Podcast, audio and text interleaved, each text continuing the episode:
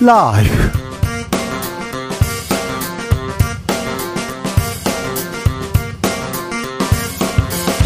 2023년 4월 26일 수요일입니다. 안녕하십니까. 주진우입니다. 대한민국 1호 영업사원 윤석열 대통령 이틀째 미국 순방 일정 이어가고 있습니다. 그런데요, 순방보다는 잡음이 부각되는 이유는 뭘까요? 순방 때마다 국민들은 왜 가슴을 졸이는 걸까요? 김성태 국민의힘 상임의장에게 들어보겠습니다. 우크라이나 무기 지원 때 되면 외면 안 하겠다. 윤석열 대통령 전쟁 앞으로 한 발짝 더 갔습니다. 한미 정상회담에서 핵 우산 명시한다고 하는데 한반도 안보에는 어떤 영향 미칠까요? 지금은 글로벌 시대에서 살펴봅니다. 민주당 돈봉투에서 벗어날 돌파구 보이지 않습니다. 위장 탈당 논란 있었던 민영배 의원은 오늘 복당했습니다. 국민의힘에서는 주어가 없다는 철진한 레파토리 다시 들고 나왔는데요.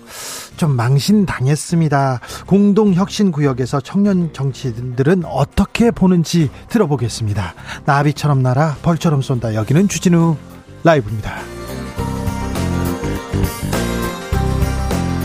오늘도 자중차에 겸손하고 진정성 있게 여러분과 함께 하겠습니다. 4월이고 봄입니다. 아, 운동해야 되겠어. 아니면 요가해야 되겠어. 공부해야 되겠어. 이렇게 생각하시는 분들 좀 많아요. 저도 지난 겨울부터 불교 공부하고 있는데요.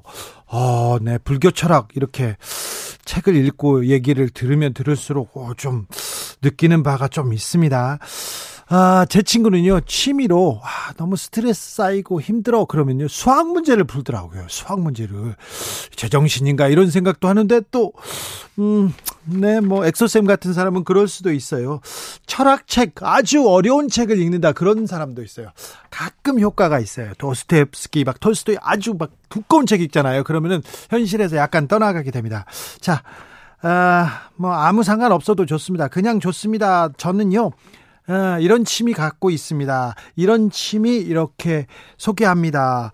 어떤 음 어떤 취미 추천해 주실지 알려 주십시오. 자, 어, 소개팅 멘트 같지만 네, 저는 어떤 취미를 갖고 있습니다. 이렇게 알려 주시면 네. 감사하겠습니다. 샵 9730 짧은 문자 50원, 긴 문자는 100원이고요.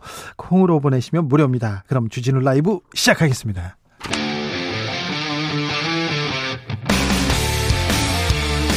탐사보도 외길 인생 20년. 주 기자가 제일 싫어하는 것은?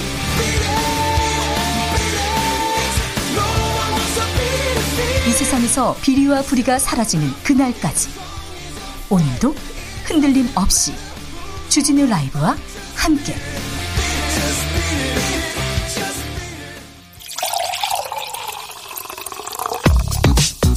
진짜 중요한 뉴스만 쭉 뽑아냈습니다. 주스. 정상근 기자 어서 오세요. 안녕하십니까?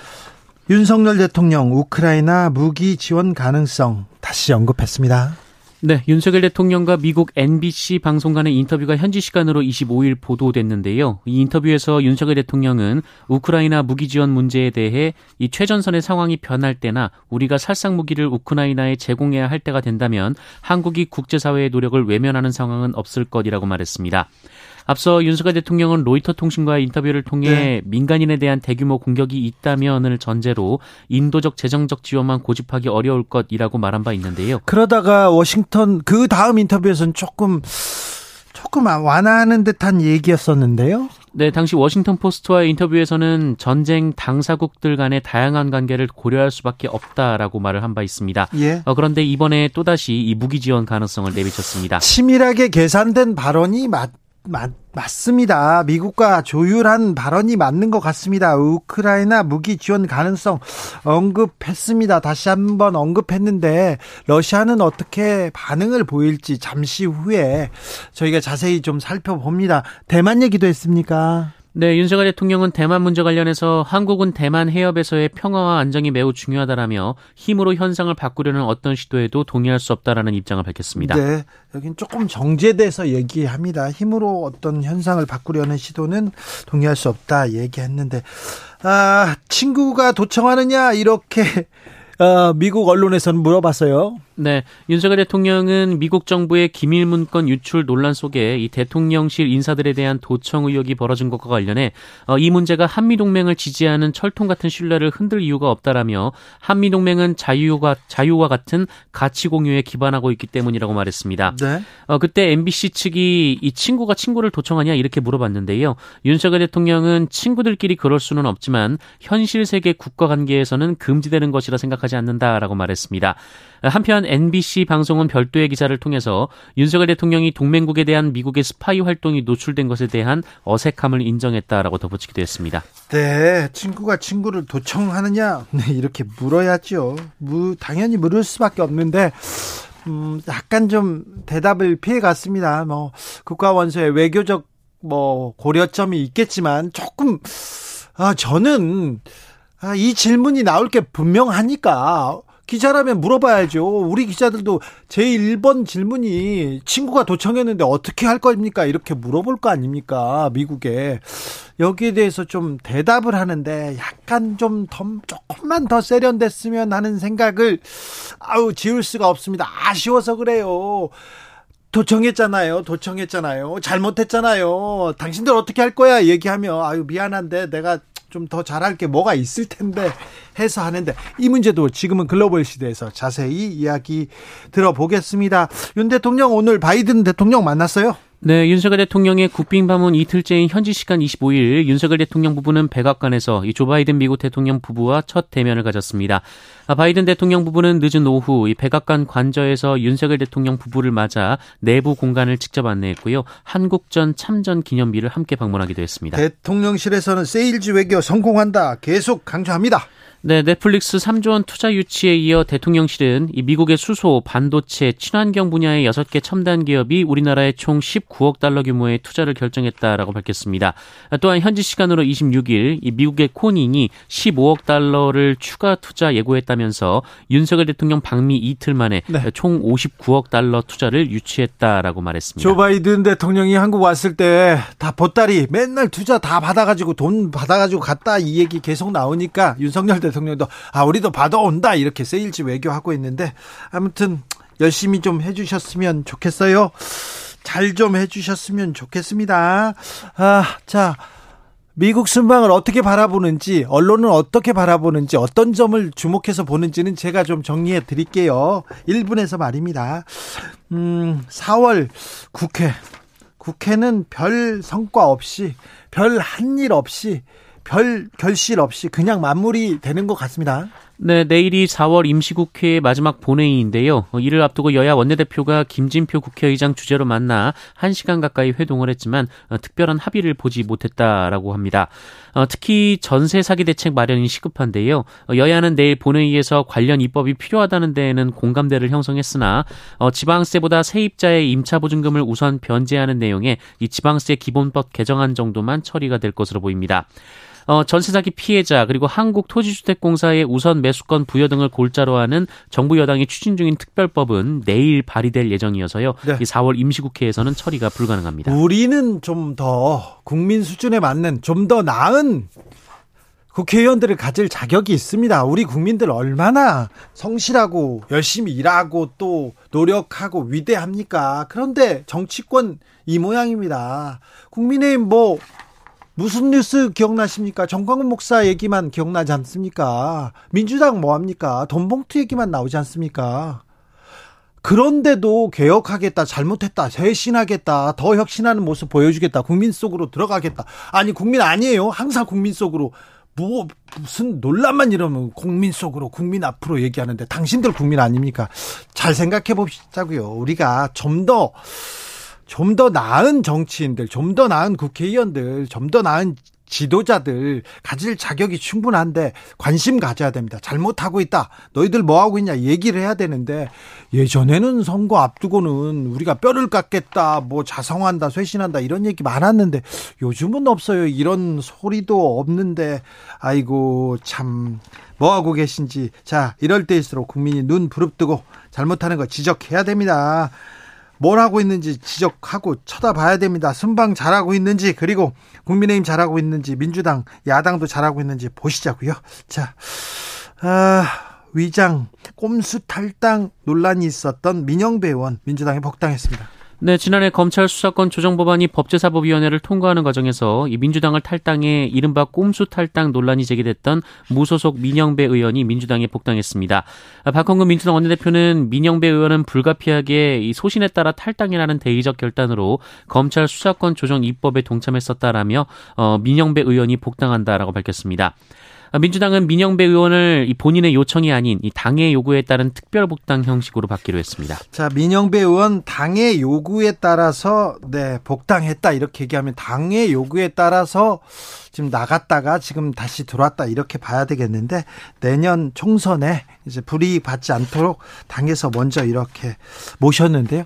이 부분은 국민들이 어떻게 생각할지 어, 청년 정치인들한테 한번 물어볼게요.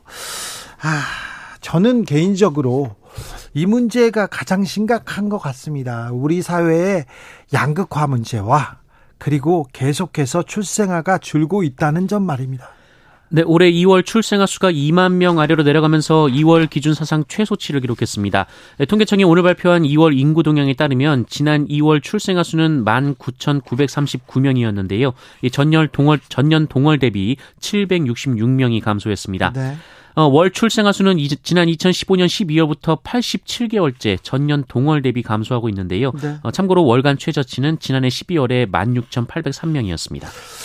음, 뭐 출생아가 계속 줄어들고 있다. 뭐 사회적 현상이라고도 할 수 있지만 사회가 우리 사회가 양극단으로 극단적으로 갈린 상태에서 아, 중간에 있는 사람들 그리고 서민들은 아, 너무 힘들어요. 이게 살기 어려워요. 그리고 삶을 권해주고 싶지 않아요. 이렇게 생각한다. 아, 이런 생각이 너무 짙다 이렇게 고민해야 됩니다. 그래서 우리가 좀 더 나은 사회, 밝은 사회를 위해서 좀 노력해야 되는데 이런 부분이 좀 부족한 것 같습니다. 극단적으로 싸움만 하고 있어요. 그래서 이런 고민, 아, 우리는 불행하다, 우리 사회는 불행해요. 이런 사회가 어떻게 건강하다고 볼 수 있어요. 이런 고민을 좀 더 많이 해야 됩니다. 철학적 고민 말입니다. 음, 서울대와 고려대 앞으로 학폭을 정시에 반영하기로 했어요. 네, 서울대, 고려대 등 21개 대학이 현재 고등학교 2학년에게 적용되는 2025학년도 대입 정시 모집부터 학교 폭력 조치 사항을 반영한다라고 발표했습니다. 네. 앞서 지난 12일 이 교육부는 학폭 근절 종합 대책을 발표했었는데요. 어, 이에 따르면 2026학년도부터 모든 대입 전형의 학폭 조치를 의무 반영해야 합니다. 하지만 21개 대학은 사회적 분위기 등을 고려해서 1년 먼저 어, 정시의 학폭 조치를 반영한다라고 밝혔습니다. 네. 어, 학생부 종합 전형의 경우 112개 대학교가 학폭 조치를 반영할 방침이고요. 어, 논술 전형에서도 건국대와 한양대 등 9개 대학, 어, 체육 특기자 전형을 제외한 실기 실적 전형에서도 어, 서울대, 연세대, 고려대 등 25개 대학이 학폭 조치 사항을 반영한다라고 밝혔습니다. 체육 특기자는 왜 뺐어요? 전원 모든 대학교가 이 학폭 조치를 반영하게 됩니다. 아 그래요? 네. 태, 체육 특기자의 경우에 대, 해서도 네, 체육 관련해서는 이 폭력이 좀 논란이 되면서 그렇죠. 이미 조치가 완료된 상태입니다. 그렇죠. 더 해야 돼요. 아직도 아직도 부족합니다. 체육 특기자. 아유, 제 친구들도 체육 특기자로 많이 갔는데요. 너무 많이 때린다고 선배들이 때린다고 선배를 때리고 운동 그만두고 많습니다. 네. 네. 네. 제 친구 네. 이 름을 말할 뻔했네. 전세 사기 피해자들이 특별법 제정 촉구했습니다. 네, 전세 사기 피해자와 시민단체들로 구성된 지원단체는 오늘 이 보증금 채권 매입 방식 등 실질적인 구제 방안이 포함된 특별법을 제정해 줄 것을 국회에 요구했습니다. 아, 이들은 국회의사당 앞에서 기자회견을 열고 당정이 추진하는 특별법은 수많은 피해자를 사각지대에 방치할 가능성이 크다라며 이 보증금 반환 채권을 정부에서 매입하는 방안을 담아야 한다라고 밝혔습니다. 어, 당정은 이 보증금 반환 채권 매입은 국민 혈세를 사기 피해 보상에 쓰는 것이라면서 이 형평성 문제 등을 들어 반대하고 있는데요. 네. 어, 시민단체들은 혈세 낭비 프레임에 피해자들이 피가 거꾸로 솟는다라면서 이 금융권의 부실한 부동산 프로젝트 파이낸싱 채권을 매입하면서 이 전세 사기 구제 대책은 혈세를 운운한다라고 비판했습니다. 네, 전세 사기 피해자들이 특별법을 만들어 달라고 촉구하고 있습니다. 중대재해처벌법에 대해서 아, 많은 논란이 있습니다. 그런데 더 너무 더디다 이런 얘기 있었는데 오늘 기업 대표가 처음으로 실형 판결 받았습니다. 네, 중대재해 처벌 등에 관한 법률 위반 등 혐의로 기소된 한국제강의 대표이사가 1심에서 징역 1년의 실형을 선고받고 법정 구속이 됐습니다. 예. 어, 지난해 중대재해처벌법이 시행된 이후 원청 대표이사가 구속된 것은 이번이 처음입니다. 처음입니다. 어, 한국제강 대표이사는 지난해 3월 16일 이 경남 함안의 한국제강에서 어, 작업 중이던 60대 노동자가 1.2톤 무게의 방열판에 다리가 깔려 숨진 것과 관련해 안전조치 의무를 다하지 않은 혐의로 기소됐습니다. 아, 재판부는 한국제강에서는 그동안 산업재해가 빈번히 발생했으며 이 중대재해처벌법 시행 이후에도 안전 책임을 다하지 않았다라면서 이 노동 종사자의 안전을 위협하는 구조적 문제가 드러난 것으로 어, 어 죄송합니다. 엄중한 처벌이 불가피하다라고 판결했습니다. 네. 중대재해처벌법이 좀 정착하면 좀 안전한 사회, 안전한 노동장, 아, 조금, 아, 일하러 갔다가 집에는 와야 될 거 아니에요, 무사히. 그런 사회가 조금 나, 정착될 겁니다. 그러리라고 봅니다. 중대재해처벌법으로 처음 실형 판결이 나왔습니다. 음, 아직도 코로나 환자들 많습니다. 새로운 전파력이 매우 강력한 변이가 국내에 유입됐습니다. 네, 인도를 중심으로 빠르게 확산 중인 코로나19 XBB1.16 변이가 국내에도 이미 유입됐다라고 당국이 밝혔습니다. 네. 중앙방역대책본부는 해당 변이는 지난달 9일 국내에서 처음 검출됐고 현재까지 152건이 확인됐다라고 밝혔습니다. 전파력이 매우 강하다면서요? 네, 이전에 오미크론 변이보다 1.1에서 1.2배 강하고 면역 회피 특성도 크며 이 감염이 되면 결막염 증세가 나타나는 특성이 있는 것으로 알려졌습니다. 눈, 뭐, 눈동자, 뭐, 눈 주변 계속 비비고 아프고 그랬는데, 어, 저는, 아, 저는 자주 그랬었는데, 어, 이거 뭐지? 이런 생각합니다. 저거, 감기 들었을 때도 눈을 비비나, 눈을 비비는 게 약간 습관인가 이런 생각도 했는데, 그런 분들은 조금 조심하셔야 됩니다. 네, 이 변이는 인도와 미국 등에서 증가세를 보이고 있는데요. 이 세계 보건기구는 이 변이를 관심 변이로 지정했습니다. 네. 다만 중증도가 증가한다는 보고는 현재까지 나오지 않은 것으로 알려졌습니다. 어, 그리고 중대본은 이번 주 코로나19 확진자가 하루 평균 12,609명으로 전주 대비 18% 증가했다라고 밝혔습니다. 어, 신규 확진자 3명 중 1명은 두 번 이상 감염된 어, 재감염자이고요. 이 감염 재생산 지수도 1.08로 소폭 올라갔습니다. 마약 의심 신고를 받은 여중생들이 있다는 얘기 해드렸는데요. 알고 보니 일본 감기약을 먹었다고요? 네, 길에서 비틀거리며 걷는 등 마약 투약 음식 의심 증상을 보인 여중생 두 명이 일본산 감기약을 복용했다고 어, 경기 수원 서부경찰서가 밝혔습니다. 어, 경찰은 신고 접수를 받고 이들을 지구대로 데려가 소변을 채취해 마약 간이 검사를 했는데요. 어, 그 결과 이들 중 한 명에게 미약하게 양성 반응이 나왔는데 어, 이들은 경찰 조사를 통해서 온라인을 통해 일본산 감기약을 구매해 각각 20, 어, 20알 정도를 복용했다라고 진술했다고 합니다. 아이고. 네, 두 여학생이 먹었다는 일본 감기약에 있는 성분 중에 이 덱스트로메토르판이라는 성분이 있는데요. 이 기침과 가래를 완화하는 효과가 있지만 고용량을 복용할 시 환각 증상이 나타날 수 있어서 어, 국내에서는 마약류 관리법에 의해 규제가 되고 있습니다. 감기약도 또 특정 약도 이렇게 많이 먹고 그러면 마약 이렇게 마약 증 환각 증세가 나옵니다. 마약하고 비슷한 아, 아 뭐라고 해야 되나요? 영향을 미치게 되는데 이런 부분에 대해서도 좀 조심해야 됩니다. 요즘 뭐 중학생, 고등학생들 뭐 이런 뉴스가 나옵니다. 예전에도 없었던 건 아니에요. 하지만 요즘은 많이 나와서요. 이런 얘기가 각별히 각별히 학교 그리고 가정에서 이런 부분에 대한 교육 좀 필요한 것 같습니다. 아, MB가 공연장 나들이 갔다 그 기사는 없습니까? 네, 오늘 준비하진 않았습니다. 네. 검찰이 수조 원 대 회사를 이렇게 실소유주라고 이렇게 찾아주고 돈도 많으신데 추징금은 내셨으면 좋겠다 이런 생각을 저는 해봅니다. 주스 정상근 기자 취미는 뭡니까? 아, 갑자기요? 네.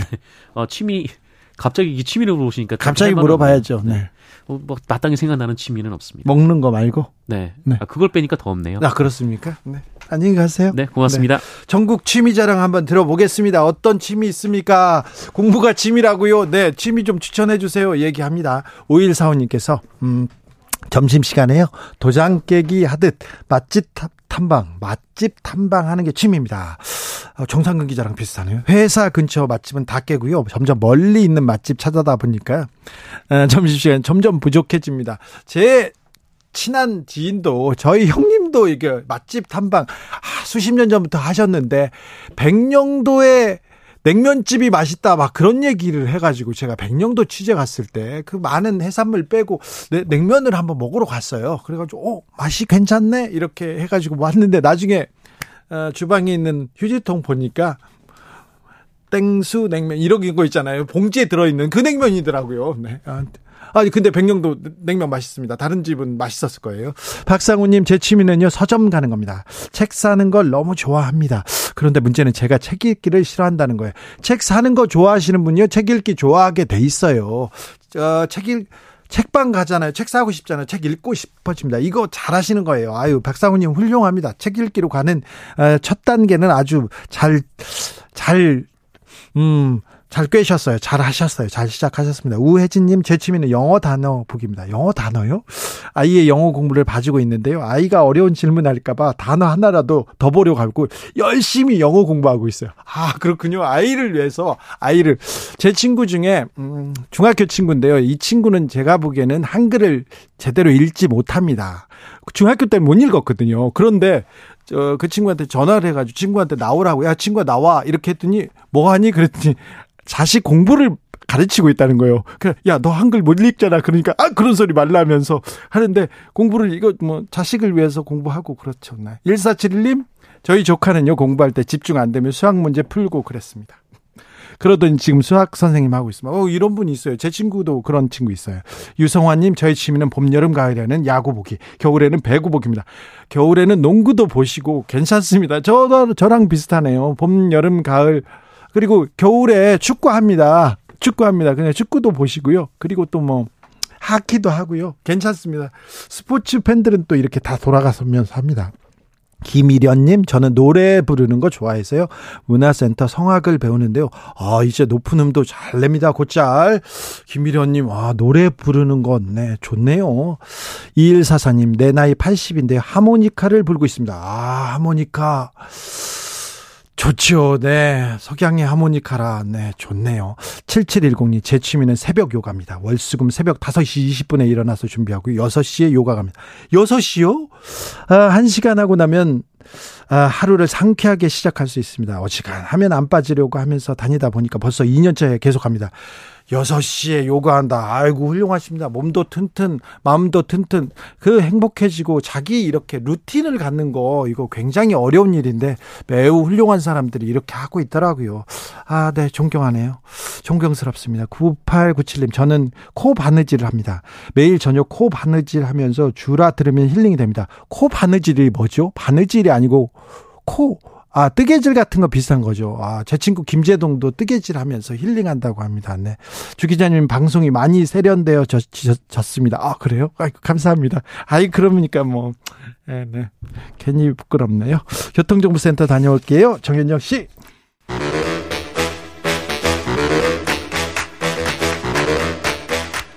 이것이 혁신이다. 여야를 내려놓고 관습을 떼버리고 혁신을 외쳐봅시다. 다시 만난 정치 공동 혁신구역. 수요일 주진우 라이브는 정쟁 비무장지대로 변신합니다. 대한민국을 위해서 날선 공방은 환영하도록 하겠습니다. 주라가 지정했습니다. 여야 혁신위원장 세 분 모셨습니다. 김용태 국민의힘 최고위원. 네, 안녕하세요. 김용태입니다. 국민의힘 전 최고위원 김용태 나왔습니다. 류호정 정의당 원내대변인. 네, 류호정입니다. 류호정 의원 오셨습니다. 용해인 기본소득당 대표 어서 오세요. 네, 안녕하세요. 용해인입니다. 잘 지내시죠? 네, 잘 지내고 네. 있습니다.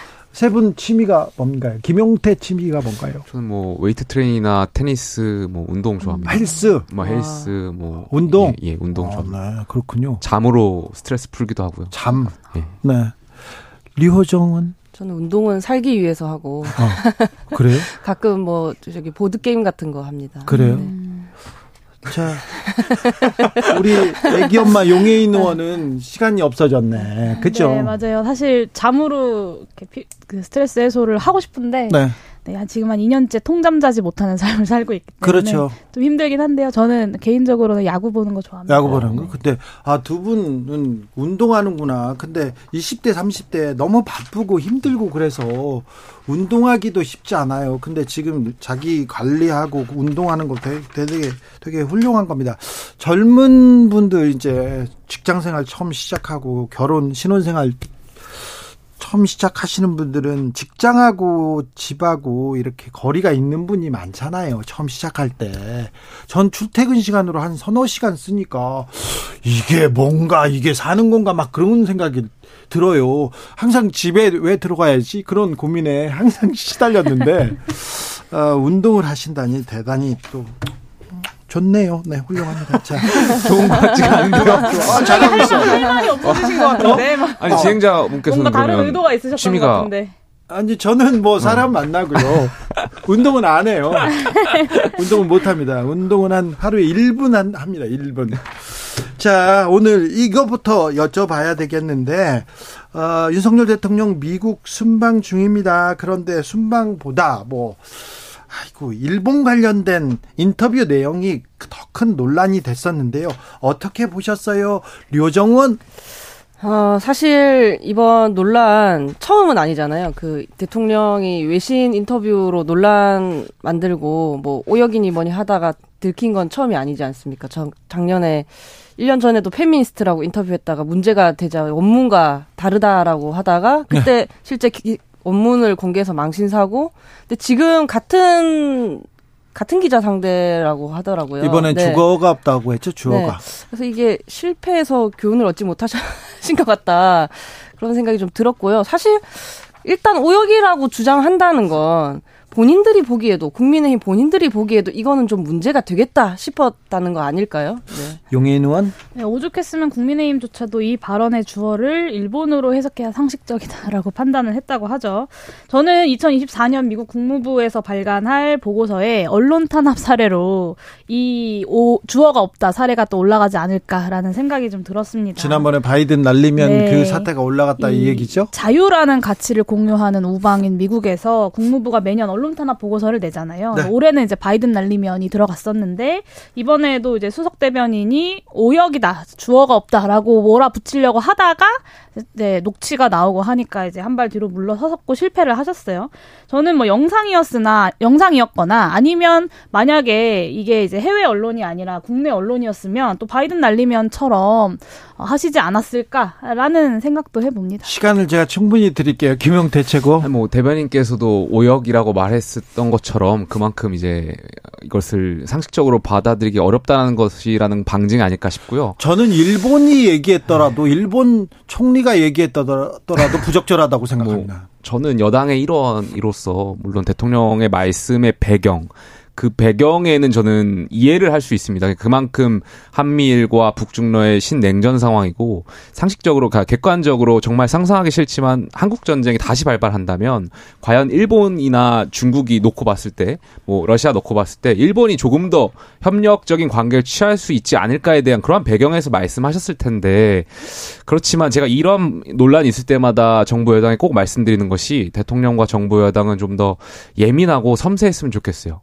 그러니까 대통령께서 검찰총장이 하부 검찰 조직에 이렇게 훈화하시는 게 아니잖아요. 국민을 섬기는 자리고 그렇다면 그 말씀하시는 그 배경이 오역이나 논란의 여지가 없, 없도록 대통령께서 좀 명확하게 또 이러한 발언이 어떻게 그 굉장히 예민한 대응을 할지, 그러니까 결과가 어떤 결과가 이루어질지를 대통령 말씀 한마디 한마디를 굉장히 신중하게 하셔야 된다고 생각됩니다. 저는 대통령께 이 말씀을 꼭 드리고 싶은데요. 올해가 이제 한미 동맹 70주년이잖아요. 오늘 이제 국회에서 이제 관련된 리셉션도 한다고 하고 그래서 방미도 하시는 건데 이 70년 전 동맹을 기억하는 것만큼이나 100년 전의 제국주의적 침략으로 인한 식민지 상태에서 우리가 주권 국가로 독립한 일 또한 매우 중요하게 우리가 기억해야 되는 것이다라는 말씀을 꼭 드리고 싶습니다. 그래서 미국과의 동맹을 기억하는 것만큼이나 일본 침략 전쟁에 대한 반성을 요구하는 것 역시 어, 대통령에게 대한민국의 대통령에게 같은 무게로 중요해야 된다라는 당부를 좀 드리고 싶습니다.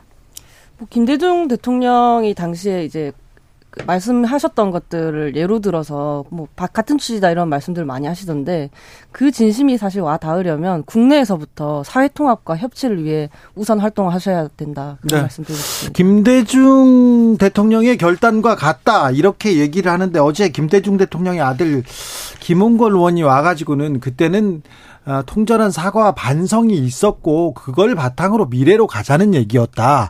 사과와 반성을 하니까 우리가 손을 잡아주고 미래로 가야지 이런 얘기를 할 수 있었는데 일단 기본적으로 사과 반성이 없었고 그리고 국내 설득도 좀 부족하지 않았나 이런 생각은 해봐요. 예, 그 기사 내용을 더 보니까 대통령께서 이제 충분히 설득을 했다라는 말씀이 있었던 것 같은데 다시 한번 확인해 봐야겠지만 전 아직도 여기에 대해서 국민에 대한 설득이 부족하다라고 생각되고요. 네. 대통령께서 말씀하시는 그 일본과의 관계 증진도 물론 중요하겠습니다만 과거사에 있어서 국민들에 대한 어떤 일본 국민 이 갖고 있는 어, 그런 반성도 더 분명히 선행되어야 될 것이고요.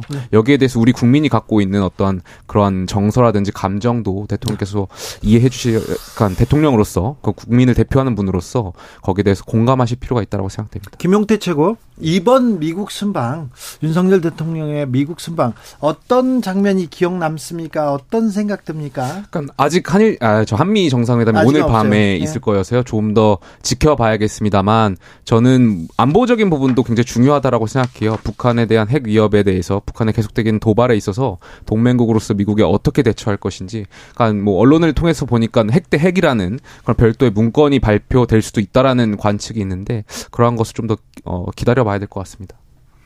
류정원은요? 저는 아직 특별히 기억에 남는 게 있지 않습니다. 하나하나가 좀 강렬한 논란들이긴 하지만 그로 인해서 어느 것 하나도 강조되지 않고 있고요. 안에서 있던 안에서 논란이다가 밖에서도 또 논란인 그런 상황이 참 안타깝습니다. 많은 성과를 갖고 돌아오셨으면 합니다.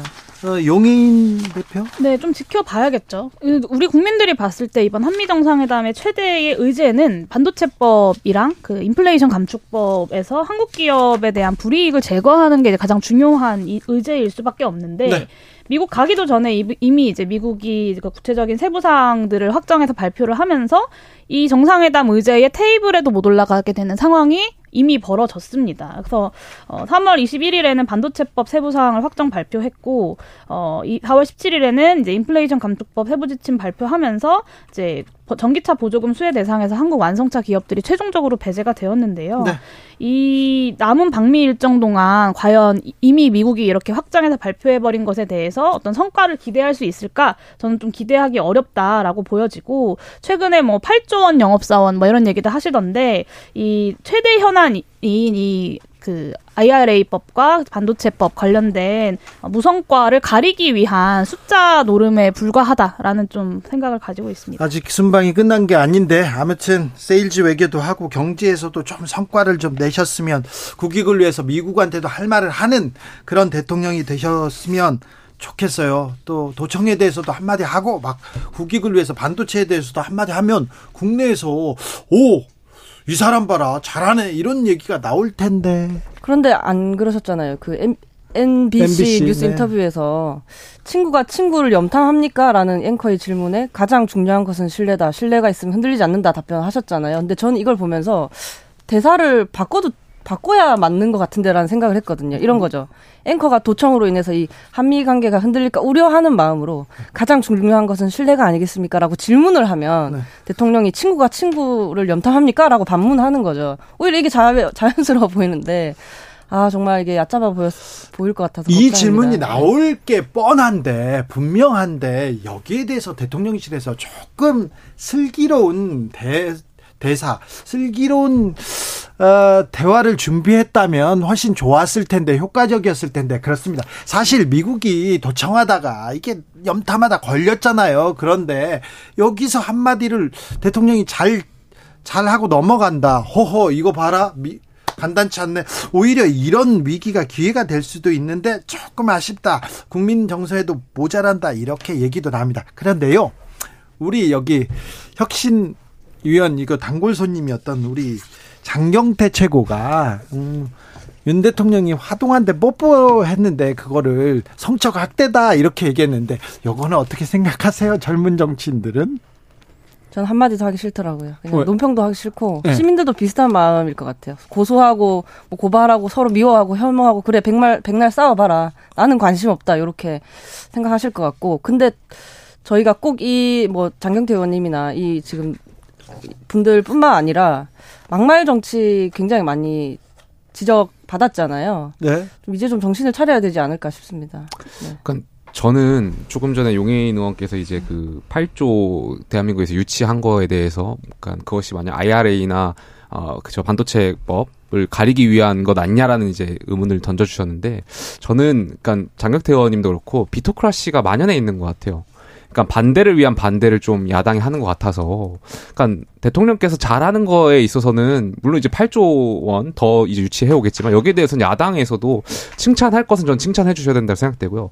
장경태 의원도 쓸데없는 논쟁으로 계속해서 국민적으로 굉장히 그 뭐랄까요, 그러니까 별로 좋지 않은 논쟁을 일으키는 거잖아요. 그러니까 휘발되는 이슈인데 장경태 의원이 한번 자극적인 언행을 통해 가지고 국민적인 어떤 본인이 어 이렇게 관심을 받으려고 하는 것인지는 잘 모르겠습니다만 우리 정치에 어떤 혐오감이나 이런 거는 주지 않았으면 좋겠고요. 그러니까 언행을 좀 조심해 줬으면 좋겠습니다. 영예인 의원. 네, 어, 뭐 이렇게 말, 같이 방송했던 사람으로서 이런 말 하기 좀 그런지 모르겠지만, 네, 조용히 계셨으면 좋겠습니다. 이게 반대를 위한 반대라고 말씀해 주셨는데요. 사실 여당과 민주당이 똑같습니다. 그 한덕수 국무총리가 대정부 질문에서 독도가 한국 땅이 맞죠? 라고 질문하니까 야당 의원이 절대로 아닙니다. 라고 했잖아요. 네. 근데 그게 진짜로 일본 땅이라고 생각해서 그러진 않으셨을 거 아니에요. 일단 그거는 일단 부인하고 그렇죠. 시작하니까. 일단 야당 말에 야당 의원 말에 대해서 일단 반대하고 일단 싸우자라는 어떤 마음가짐이 있기 때문에 그런 실수를 하게 되는 건데 저는 이 면에서는 여당도 야 그리고 야당도 별로 국민들 앞에서 고개를 들 수 없는 상황 아닌가라고 말씀드릴 수밖에 없을 것 같습니다. 자, 김건희 여사와 관련해서 허위 사실을 유포한 혐의로 우상호 의원 그리고 장경태 의원이 검찰에 송치됐습니다. 이 기사는 어떻게 보셨는지요? 자, 먼저 류호정 의원. 이것도 아, 아, 아까 답변 드린 취지랑 비슷한데 고소 고발을 사실 뭐 남발하는 게 좋은 건 아니지만 지금 어 사실관계 확인 제대로 안 해서 뭐 이모 교수 같은 것도 나온 적이 있고 네. 정치인이란 말로 또 사람을 설득하는 직업인데 지금 말을 무기로 그저 이제 휘두르고 있는 것도 있지 않습니까? 그저 저를 포함해서요. 이런 일들을 계기로 어, 말하기 전에 좀 더 심사숙고할 수 있도록 경각심을 가지는 뭐 시간을 좀 가져야 하지 않나 저를 포함해서입니다. 용혜인 의원. 네, 정치의 사법화가 정말 심각하죠. 사실 법 이전에 정치가 있어야 하고 그 정치를 통해서 법으로 풀 수 없는 여러 가지 문제들을 해결해 나가라고 국민들이 정당들에게 투표도 하고 뭐 후원금도 보내고 응원과 연대와 지지도 하는 건 아니겠습니까? 그런데 김건희 여사에 대, 대해서 뭐 이런저런 말들을 한 것에 대해서 이렇게 고발을 통해서 사법적 조치들을 취해 나가면서 뭐 야당과 혹은 국회와의 어떤 존중도 없고 논의도 없고 협치도 없는 대통령실의 모습은 그냥 이런 말이 허위 사실이었다라는 어떤 명분으로 정당화될 수 있는 건 아닌 것 같고요. 어, 뭐, 그, 민주당 발언들이 분명 가볍지만 본질은 사실 그게 아니라 이 김건희 여사의 여러 가지 행보에 대해서 본인의 지난 대선 과정에서 조용히 어, 내조하겠다 보이지 않는 곳에서 있겠다 그리고 자신들의 잘못에 대해서 죄송하다라고 이야기했던 그 말을 내던진 것이 저는 가장 핵심이라고 생각합니다. 그래서 지금이라도 다시 본인의 의혹에 대해서 책임 있게 해명하고 수사받을 거 수사받고 제2부속실 다시 복구해서 영부인으로서 좀 제대로 된 기획을 가지고 국민들 앞에 등장하면 과연 이런 이슈들이 이어질까라는 생각이 듭니다. 민주당에서는 이건 사적 보복이다. 검찰 검찰 정권의 보복이다 이렇게 생각하는 것 같습니다. 이재명 대표 오늘 조명을 사용한 게 맞는 것 같다. 자 장경태 의원처럼 나도 고발하라 이렇게 얘기했던데요.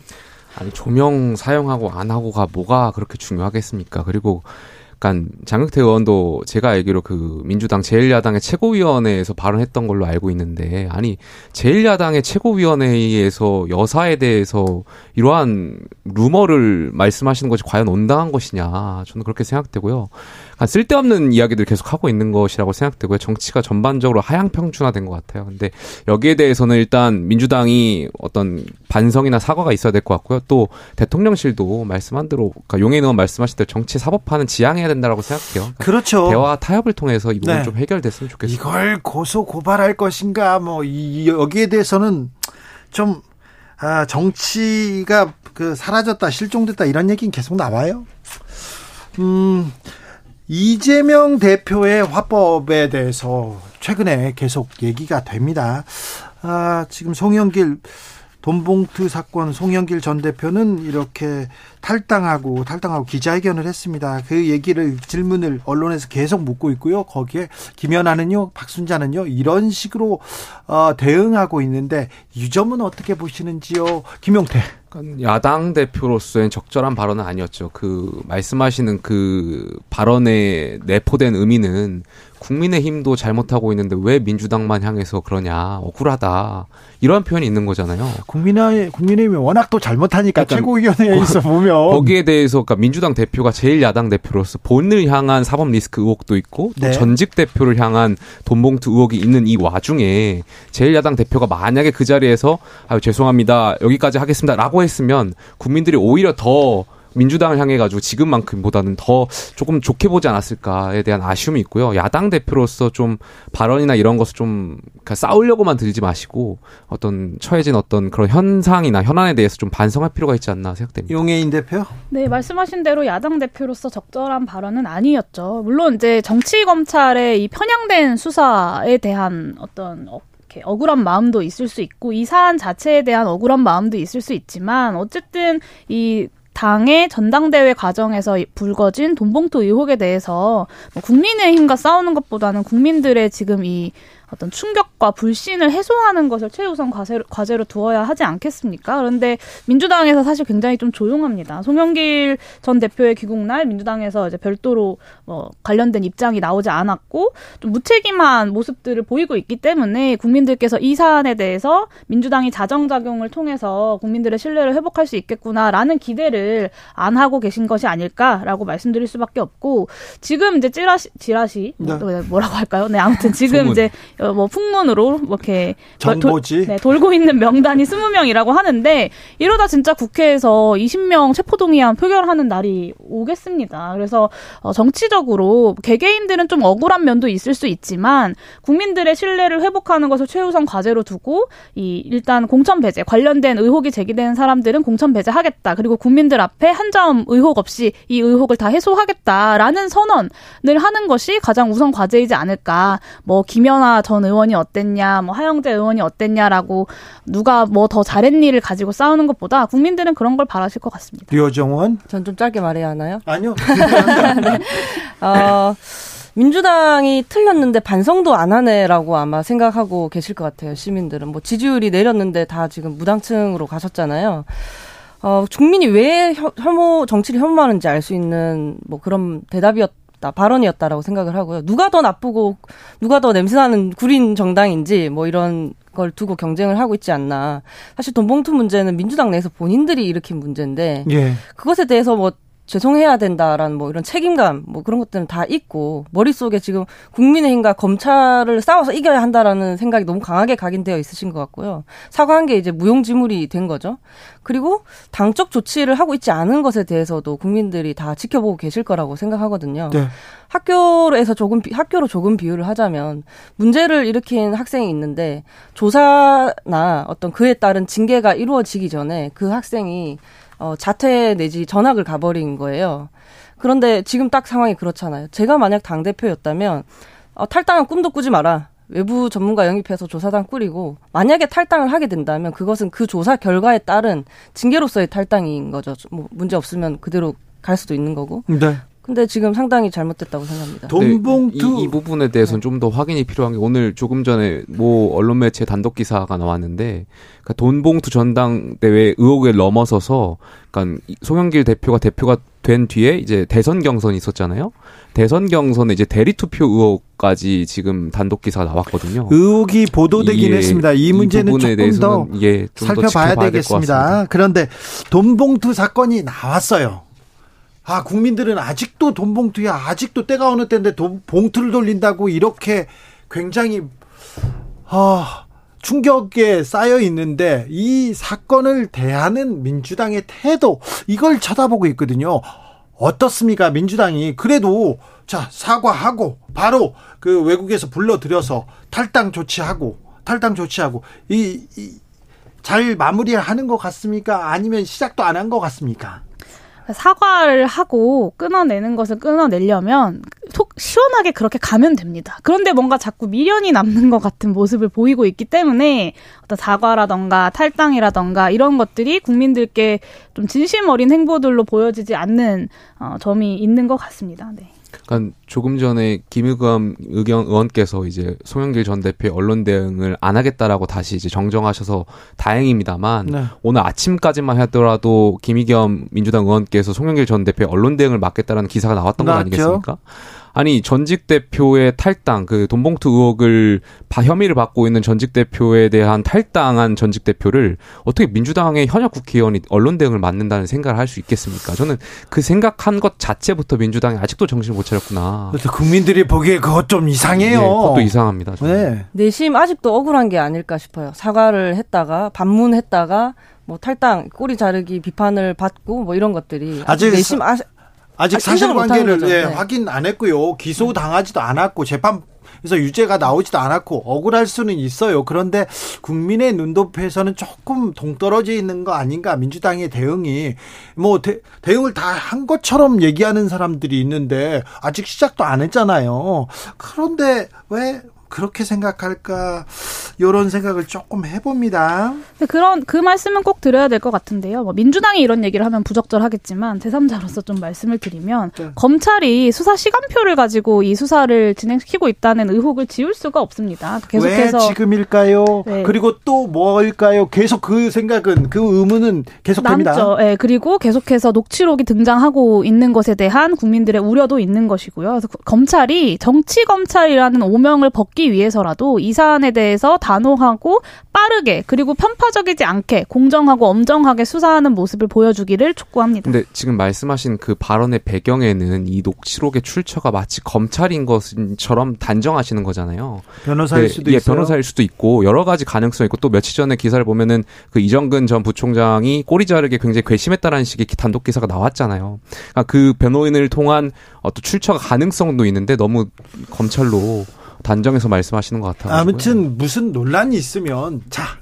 사법기관 그러니까 검찰이 수사를 하거나 경찰이 수사하고 재판에서 판결을 받아서 이 갈등을 조정하고 끝내는 그런 시스템이 민주사회 시스템이 장, 정착이 돼 있는데 검찰이 신뢰를 받지 못한다 이 부분은 두고두고 사회에 좀 갈등 요인으로 계속 될 거예요. 이거는 어쩔 수가 없어요. 검찰총장 하다가 이게 정치권으로 직행했지 않습니까? 아, 검찰이 억울할 수 있다고 생각합니다. 왜냐하면 실체적 진실은 지금은 모르는 상황이기 때문에 하지만 그게 정말 억울하다면 이 사안에 대해서 어 엄정하게 수사하겠다. 그리고 사실 지금 여러 가지 수사 그러니까 검, 검찰에 대한 소환이나 이런 것들도 이게 지금 벌써 터진 지 몇 주가 지났는데요. 근데 네. 계속해서 소환조차도 제대로 이루어지지 않고 있는 건 아니겠습니까? 그래서 이 부분에 대해서 제대로 수사하면 억울함을 스스로 풀 수 있다라는 말씀을 드리고 있습니다. 그렇죠. 하나씩 둘씩 신뢰를 좀 쌓아가야죠. 국가기관이 신뢰를 받는 것은 우리 국민들한테 국익에도 좀 부합됩니다.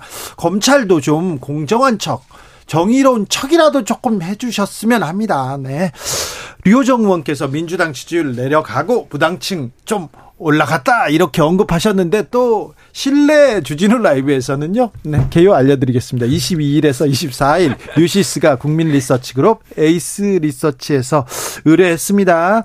아, 더불어민주당 지지율 34.9% 무당층 25.1%로 집계됐는데요. 그 전 조사 15일에서 17일 조사한 같은 조사에서는요. 아, 민주당 지지율이 그 그 전 조사에 비해서 4.1% 어, 하락했고요. 무당층 지지율은 4.7% 올라갔네요. 류호정 의원 말대로 자세한 내용은 중앙선거 여론조사 심의위원회 어, 홈페이지 참조하시면 됩니다. 어, 자,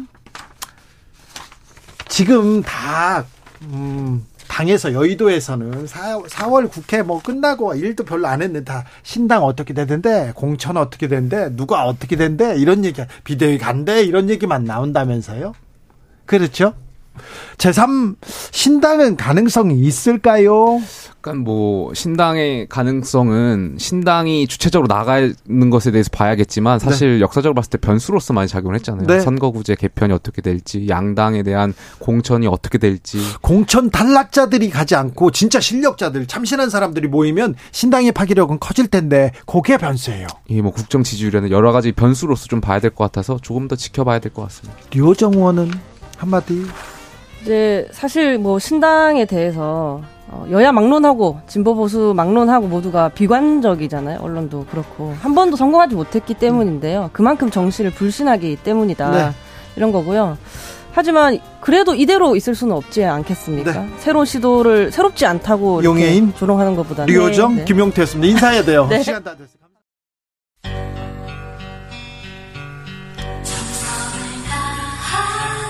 정성을 다하는 국민의 방송. KBS 주진우 라이브. 그냥 그렇다고요.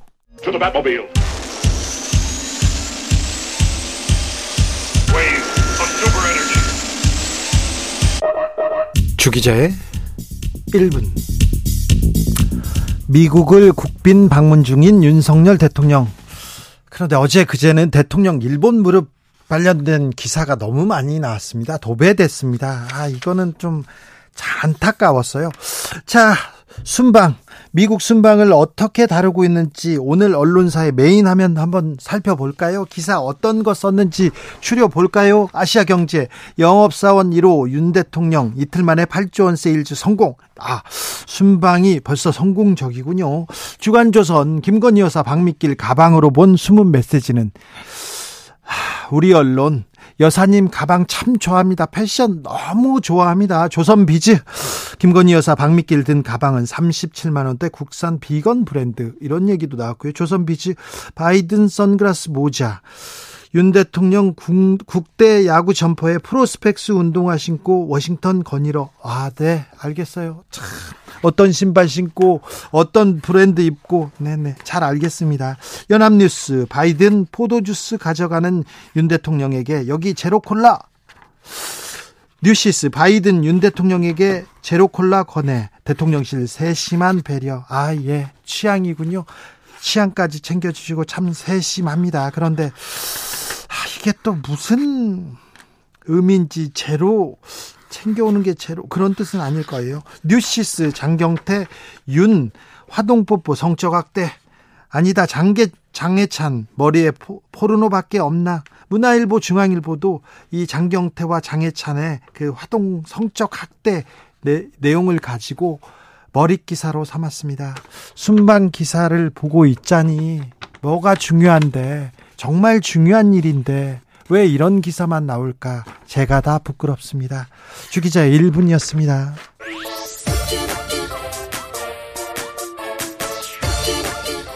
그렇다고 이거 부끄부끄 이런 노래 들고 죄송합니다. 윙크의 부끄부끄.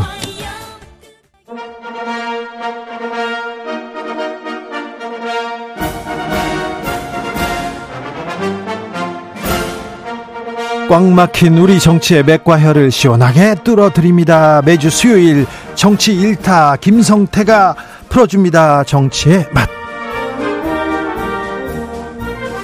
협치 전문 기술자 분쟁 조정 해결사 김성태 국민의힘 중앙위원회 상임의장님 모셨습니다. 어서 오십시오. 예, 안녕하세요. 김성태입니다. 네.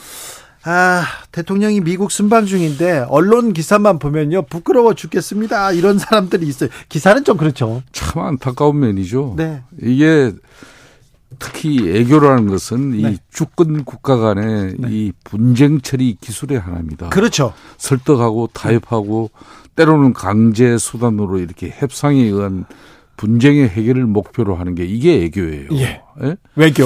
참 그런 게 애교 아니고. 예. 제가 뭐 발음은 좀 아니, 시원찮, 습니다만 제가 제가 네. 더군다나 예. 뭐 세계 최고의 국가인 미국을 상대로 벌리는 예. 애교예요. 매우 중요하잖아요. 더군다나 한미 동맹 지금 70주년. 네. 어, 북한의 뭐 이 핵 미사일 고도화에 따른 그 위협 속에서 대한민국의 이 안보를 굳건하게 한미 동맹으로 어떻게 어, 다짐을 할 것이냐. 또 그러면서 지금 현재 어, 한미 동맹이 강화되는 만큼 네. 또 중국과는 또 멀어질 수밖에 없는 그런 러시아도 그렇고.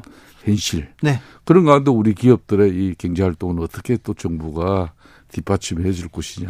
정말 참 힘든 애교예요. 네. 그런데 이제 대통령 그 뭐 워싱턴 포스트 시에 뭐 인터뷰 한 내용이 그냥 이렇게 또 애교의 모든 성과나 또 이런 앞으로 나와야 될 내용에 네.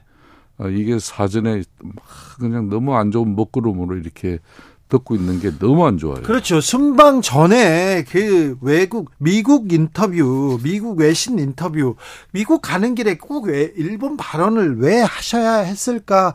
왜 대통령 참모들은 왜 거르지 않았을까? 그거는요 좀 안타까워요. 그러니까 이제 대통령께서는 너무나 이 뻔한 이야기입니다. 한국과 일본은 과거에 참 아픈 역사가 있었지만은 미래를 위해서는 그 아픈 그 현실만 역사만 가지고 미래를 지금 이야기하지 않을 수 없다. 그러니까 그 총대를 내가 매는 건데. 자, 근데 의장님처럼 네. 얘기했으면 네. 다 이렇게 끄덕끄덕 하죠. 그런데, 네. 네.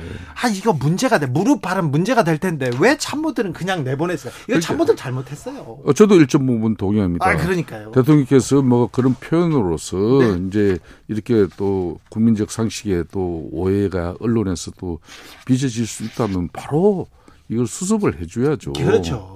그걸 국내에 있는 우리 당의 대변인이 네, 주어가 없다. 또 주어가 없다는 내용으로 수습을 하려고 그러다 대려 망신살만 뻗친 거 아니겠습니까? 아, 그러니까 뭐 그런 측면이 너무 안타깝고 네. 또 한편으로는 이게 기회다 싶어가지고 막 그냥 인정사정 없는 정치적 공격을 서슴치 않는 그러니까 야당의 모습도 참 이것도 볼상사나운 거죠.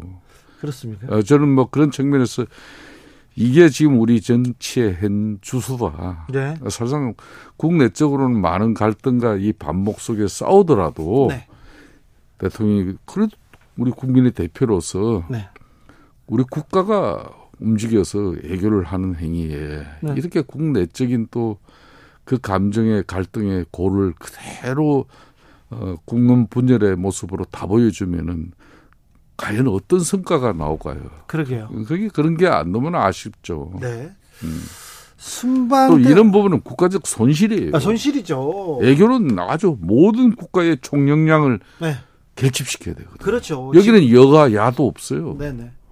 그리고 또 아니 그 국민들도 도와줄 준비가 지원할 준비가 있어요. 돼, 돼 있어요. 응원하려고 해요. 네. 그런데 이렇게 좀 분란이 생기고 처음부터 이렇게 논, 논쟁거리가 생기고 그러면 좀 안타깝네요. 그렇습니다. 네. 예, 예. 논란이 안 생기도록 해야 되는데 예. 미국 순방이든 순방만 하면 가면 대통령이 비행기만 타면 국민들이 좀 불안해한다는 것도 이것도 좀 손실이네요, 손실. 그참 대통령의 표현이라는 것은 네. 그 어떻게 보면은 참 우리 언론 환경이 또 국내적인 정치의 현주소가 예. 특히 여야 관계가 그런 어려운 과정이죠. 네. 어려운 관계를 적나라하게 다 보여주는 이해가 안 되는 겁니다. 네. 뭐든지 뻔히 무슨 말씀을 하신지 다 아는 사실인데 그러니까요. 이게 이해가 안 되는 거죠. 네. 순방 때마다 김건희 여사에 대한 관심이 큽니다. 매우 커요. 네. 그런데 이번에 뭐 넷플릭스 투자 받는데 뭐 옆에서도 있었다 얘기하고 막 국정 개입이다 얘기 나오는데 이 부분은 어떻게 보십니까? 사진에 맨날 가운데 김건희 여사가 있어요 이런 얘기도 하는데. 아, 그 사진 자세히 보시면 알겠지만은 네. 대려 비행기 트럭에 오를 때도 그렇고 네. 내릴 때도 그렇고 또 어장대 사회를 할 때도 그렇고 어제 뭐 백악관 이렇게 그 방문 맞은편에 이제 또 블레어 하우스에 들어가는 그런 모습에도 늘 대통령 좀 뒤죠 한 발짝 뒤죠. 대통령이 뒤요? 아니 대통령 한 발짝 뒤에 아. 김건희 여사가 있죠. 아요. 네. 그러니까 이런 부분도 네. 참 사람을 뭐 믿게 보면 한없이 미운 건데 좋게 봐주세요 그냥. 아, 그러니까 네. 이뭐 저 이게 기술이잖아요. 아, 그럼요. 기술인데 그러니까 그런 사진들도 이렇게 보면 대통령이 좀 화나고 잘 나오게 또 가운데 있게 이렇게 나오고 그래야 되는데 이것도 대통령실에서 약간 좀 부족한 것 같아요 대응이.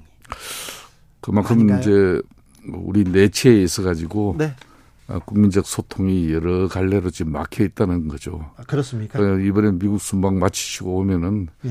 대통령께서 이제 순방 결과 보고도 네. 대국민 보고도 정말 진정 어린 어, 최선의 노력으로 이렇게 또 보고도 하고 예. 요런 참에 예, 이런 자매. 또 이제 야당하고도 예.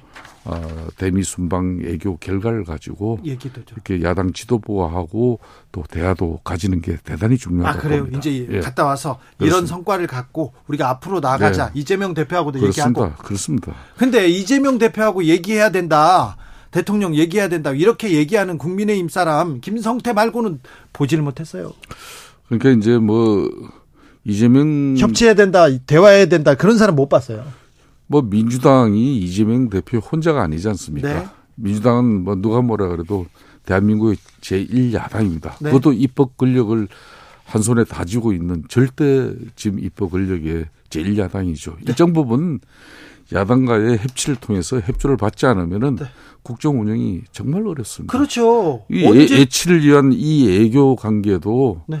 사실상 좀 야당의 이런 전폭적인 지원과 성원 이런 게 중요한 거거든요. 그렇죠. 그러니까 한일 관계를 정상화하는 것은 한미일 이렇게 뭐 안보 체계를 굳건히 함으로써 네. 북한과 중국, 러시아를 견제해내는 그런 큰 힘의 어, 원천이 되는 건데 네. 그럼에도 그걸 우리 국민들이 모르는 게 아니거든요. 예. 다 알지만은 아, 그래도 민족 감정이라는 게 남아 있는데 일정 부분 이런 부분을 또 사실상 뭐 이 정부가 또 대통령이 막 있는 그대로 국민적 그 입장을 가지고 이야기를 못하는 걸 야당이 해주는 거고 그걸 네. 가지고 우리는 또 그렇죠. 성과를 만들어내고 그렇죠. 그렇게 해야 되는 거죠. 그렇죠. 야당이 더 떠들어주고 예. 자 국민들 야당 설득하려면 이건 해주세요 이렇게 할 수도 아, 있죠. 그렇죠. 그러니까 이번 대미 애교에 있어서도 네. 일정 부분 그런 걸 또 순발 있게 우리 또 윤석열 대통령과 또 애교 당국이 잘 또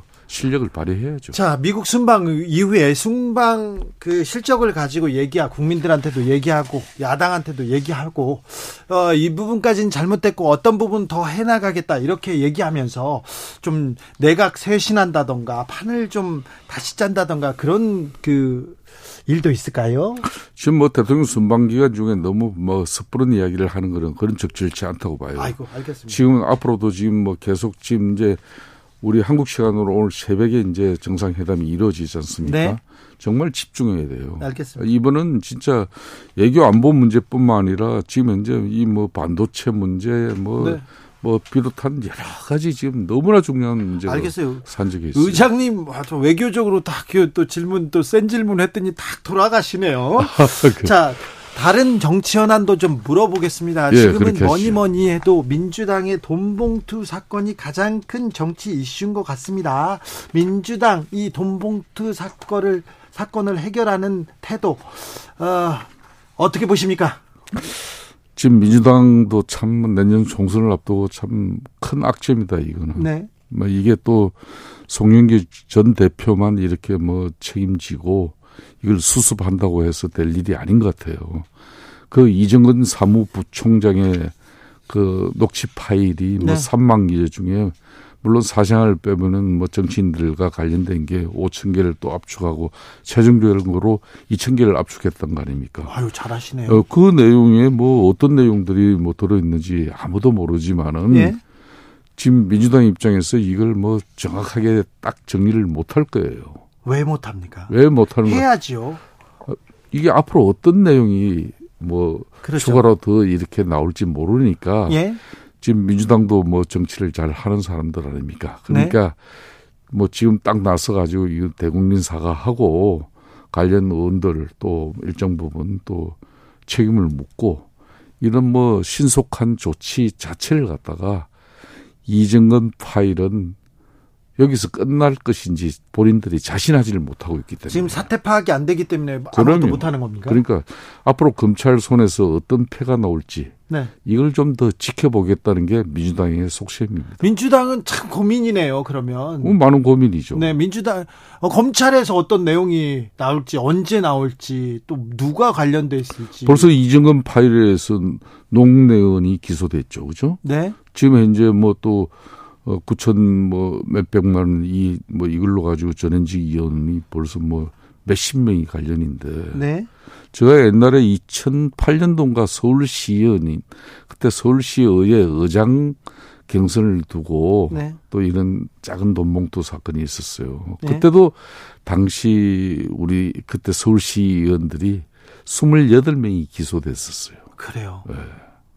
그렇기 때문에 이 이정근 파일에서 지금 어느 정도 민주당이 상처를 입을지 그건 아무도 모르는 거예요. 자, 민주당이 제 역할을 해야 국민의힘도 이렇게 그 국민의힘도 이렇게 바로 설 수 있습니다. 그리고 국정도 지금 정상적으로 갈 텐데, 자, 민주당의 변화 개혁을 위해서 좀 조언을 해 주세요. 자, 이렇게 이렇게 해라. 안 그러면 니네들 큰일 난다. 이런 얘기는 하실 수 있잖아요, 의장님. 그럼 민주당 입장에서도 이제 뭐 지난 대선 후보 경선의 그 휴증을 그대로 안고 있습니다. 네. 뭐 친명 비명으로 다 나눠져 있죠. 또 또 뭐 비명안을 또 이렇게 자세히 들어보면은 또 문파도 있고 뭐 여러 갈래가 네네. 있습니다만은 내년 총선을 앞두고는 참 복잡한 정치 지행이에요. 예. 과연 이재명 리더십으로 내년 총선을 치를 수 있을 것인지 네. 아닌지 뭐 여기에 따라서 내년 총선 성패에 이제 가늠자가 이제 드러날 거예요. 그럼 이제 상대 당 입장을 가지고 뭐 우리 당도 지금 너무나 뭐 사실상 이 사회개혁 정당으로 새로운 변화와 집권당이 면모를 갖추는 모습이 좀 국민들로부터 너무나 아직까지 많이 모자랍니다. 네. 그렇기 때문에 민주당에 대해서 우리가 너무 뭐 정치 공시의 공격으로 일삼을 수는 없죠. 집권당인 국민의힘은 아주 그좀 유능한 정책과 역량과 능력으로서 어, 윤석열 대통령의 국, 국정 운영이 성공적으로 이루어져야만이 네. 뭐 야당에 대한 우리가 좀. 할 소리가 있는데 우리도 지금 많이 어려운데 아이 의장님 너무 겸손한 척 이게 아, 나는- 야당 아 지금 뭐 야당이 약제인데 악제인데 겸손하게 이렇게 얘기하니까 민주당은 더 좀 뼈가 아플 것도 같은데요. 자, 요거 자 특검 전문가입니다. 예, 예. 특검 이 특검 전문가인데 예. 자 민주당은 정의당하고 손을 잡고 쌍특검 가겠다 이렇게 얘기했는데 이건 어떻게 됩니까? 이것도 고도의 정치 행위예요. 그러니까 이제 뭐 민주당 입장에서는 이제 김건희 여사를 겨냥한 이제 그런 특검으로 네. 뭐 50억 알파 이제 특검부터 해가지고 포함해가지고 가는 건데 또 이제 정의당 입장에서는 이제 노란봉투법 예? 예, 뭐 이걸로 그래 이제 서로 이제 뜻이 규합된 거죠. 네. 이렇게 해서 이제 특검을 이제 어, 패스트트랙으로 이제 가요 이제. 네, 그럼 이제 이 특검을 또 대통령이 수용해 줘야 특검이 이루어지잖아요. 그렇죠. 그죠? 네. 그러니까 뻔한 내용인데 대통령이 이 특검을 수용할 수 있는 여건은 아니잖아요. 아닙니까? 아니 지금 다 지금 이제 현재 검찰에서 예. 다 발빠른 지금 수사를 하고 있었는데 아니, 모든 왜 작년에 그러면은 정권 교체 이전에 이 다 일어났던 사건들을 그때는 이 사건을 그냥 그때 했어야죠. 수수관관이 방관했잖아요. 그냥 그때 했어야죠. 제대로 된 그때도 검찰이 있었고 지금도 검찰이 있어요. 그런데 그때 검찰은 왜 제대로 된 수사를 하지 않도록 그때 정권은 방치했고 아니 아니요. 윤석열 정권은 이걸 지금 제대로 수사하고 있겠어요. 제대로 수사하는데 1년 반 동안 합니까? 아니 그거는 아니죠. 압수수색을 인지하는데. 아 이제 수사를 적극적으로 하고 있기 때문에 제가 볼 때는 50억 이 알파도 그렇고 모든 내용들의 수사 결과를 지금 검찰이 다 낼 수가 있는 거예요. 아니, 그게. 안 됐을 때 하면 되는 거예요. 의장님 거의 모든 특검은요 수사 진행 중일 때 특검이 이제 발진하고 이렇게 얘기합니다. 그래서 수사하던 내용들 내용들 다 가져왔다가 가져다가 이렇게 보고 시작하잖아요. 아니 이, 이렇게 되죠. 저도 뭐 특검을 관철시킨 뭐 그렇죠. 경험이 있습니다만은 특검이라는 거는 이게 이제 뭐 국회에서도 얼음장을 놓고 정치적인 압박을 가하는데도 그렇죠. 권력과 수사해요. 검찰이 예. 유착돼 가지고 제대로 된 수사할 의지가 없고 증거가 인멸되고 예? 예. 이렇게 해서 이제 수야 이 국민적 의혹이 일파만파로 이렇게 분노해 있을 때 정치적 결단 내리죠. 그렇게 결단이 되는 그런데 거예요. 저 저기 문재인 정권하고 검찰하고 결탁은 이건 아니잖아요. 아니 그러니까 지금 이제 제대로 된 검찰 수사가 이루어져 가지고 지금 하고 있으니까 어, 속도를 내고 있는데 1년 6개월 만에 아니죠. 이거는 문재인 정권에서 한 거죠. 아유 참 저도 기- 제가 기사를 써가지고 특검이 삼성 특검, 비자금 특검, BBK 특검, 많이 해봤잖아요. 이명박 네 특검이 해가지고 네 개나 제 기사로부터 시작됐어요. 저도 특검 전문가인데 예. 검찰이 지금 수사를 너무 안 했어요. 1년 반 동안 이- 거의 2년 가까이 너무 못했어요. 그잖아요. 그 나도 일정 부분 네네. 이 검찰이. 좀 뭐 수사 인력을 보강해서 네. 신속한 속도. 그러면 아마 윤석열 정권 들어서자마자 이거 뭐 정강 스카치로 했으면은 야당 탈압이라고 엄청 더 난리 그렇죠. 거예요. 그래서 국민들이 그리고 국회에서 넘어오면 대통령이 부담스러워서 거부권을 행사를 못 하죠. 그죠? 그렇죠. 근데 이번에 넘어오면 거부권 행사합니다. 제가 볼 때는 지금 검찰 수사가 한참 중일 때 특검을 만들어내면요. 네. 이거는 다른 또 정치적 의도가 있다고 볼 수밖에 없는 거예요. 자, 네 그렇게 보시는군요. 네. 마지막으로 예. 이재명 대표가 굉장히 곤혹스러운 처지입니다. 송영길 전 대표는 이렇게 탈당했지만 돈봉투 사건 어떻게 처리하는지 지켜보고 있고요. 근데 최근에 아, 김연아는요, 박순자는요 이런 거론들 그리고 대응들 이렇게 어찌 보시는지요? 그런 야당 대표로서도 그것도 제일 야당 거대 야당의 대표로서 이재명 대표는 그건 바람직하지 않아요. 왜요? 아 그런 자신이 안고 있는 자신이 몸담고 있는 정당의 문제점 해결을 위해서 자기가 진정 어린 그런 쇄신책을 가지고 언들과 소통하고 국민들에게 납득이 가는 그런 조치를 취해야 될 어, 제1야당의 대표가 상대당에게 아주 작은 지금 이제 이거 문제하고는 비교가 되지도 않는 의혹 정도인데 수사도 되질 않고 있는 그런 내용을 가지고 김해라는요 누구는요 이런 것은 이거는 한마디로 정치 수준이 너무 낮았어요 이번에는. 정 근데 검찰이 한쪽은 막 파고 한쪽은 봐주고 수사도 안 하고 그런다고 하면 억울하다 이렇게 얘기할 수도 있잖아요. 아니 이재명 대표가 이야기하는 박순자 의원은 이미 기소돼 가지고 네. 재판 중에 예? 구속이 이루어져 가지고 지금 교도소에 있어요. 근데 왜 수사가 안 돼? 다 됐지. 아, 네, 네. 김연아 그런 사람을 갖다 뭐하러 이름을 불러요? 알겠습니다. 그러니까. 네, 네, 네, 알겠어요. 김연아 좀 수준 낮은 정치행위예요. 네. 김연아 전 의원은 불법 자금 수수 혐의로 경찰 수사를 받고 있습니다. 수사는- 수사 받고 있어요. 알겠습니다. 맞습니다. 네. 김성태 국민의힘 상임회장이었습니다. 감사합니다. 예, 감사합니다.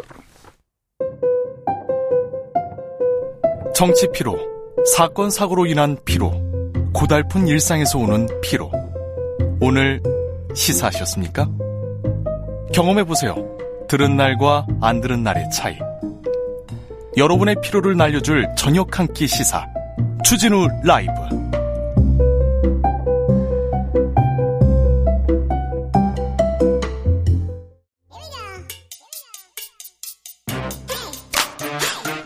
과학을 향한 진지한 고민 과학과의 수다.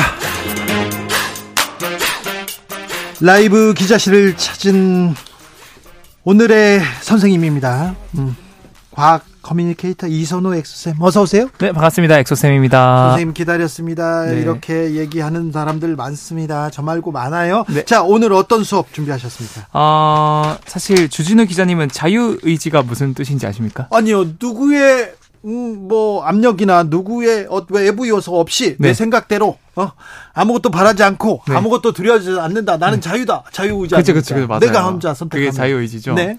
그래서 제가 사실 한 실험에 따르면 네. 이 와인 바에 네. 독일 음악을 많이 틀어두면은 네. 독일 와인이 좀 많이 팔리고 네. 이제 프랑스 음악을 틀어두면 프랑스 와인이 더 많이 팔린다 그래요. 그래요. 오 신기해. 그래서 이제 이거를 몰래 이걸 실험해봤는데 네. 실험이 끝나고 나서 이제 실험에 참가한 사람들한테 알려줬어요. 네. 그랬더니 이제 대부분의 사람들이 아유 나는 아, 그래서 그거 아니야. 어, 그럴 리 없다고. 나는 원래부터 이 와인이 먹고 싶어서 이걸 고른 거다. 우리가 중국집에 나 짜장면 먹으러 가요. 네. 짜장면 먹으러 가는데 옆에서 짬뽕 맛있게 먹잖아요. 네. 그러면 짬뽕 시키잖아요. 나의 자유의지야. 네.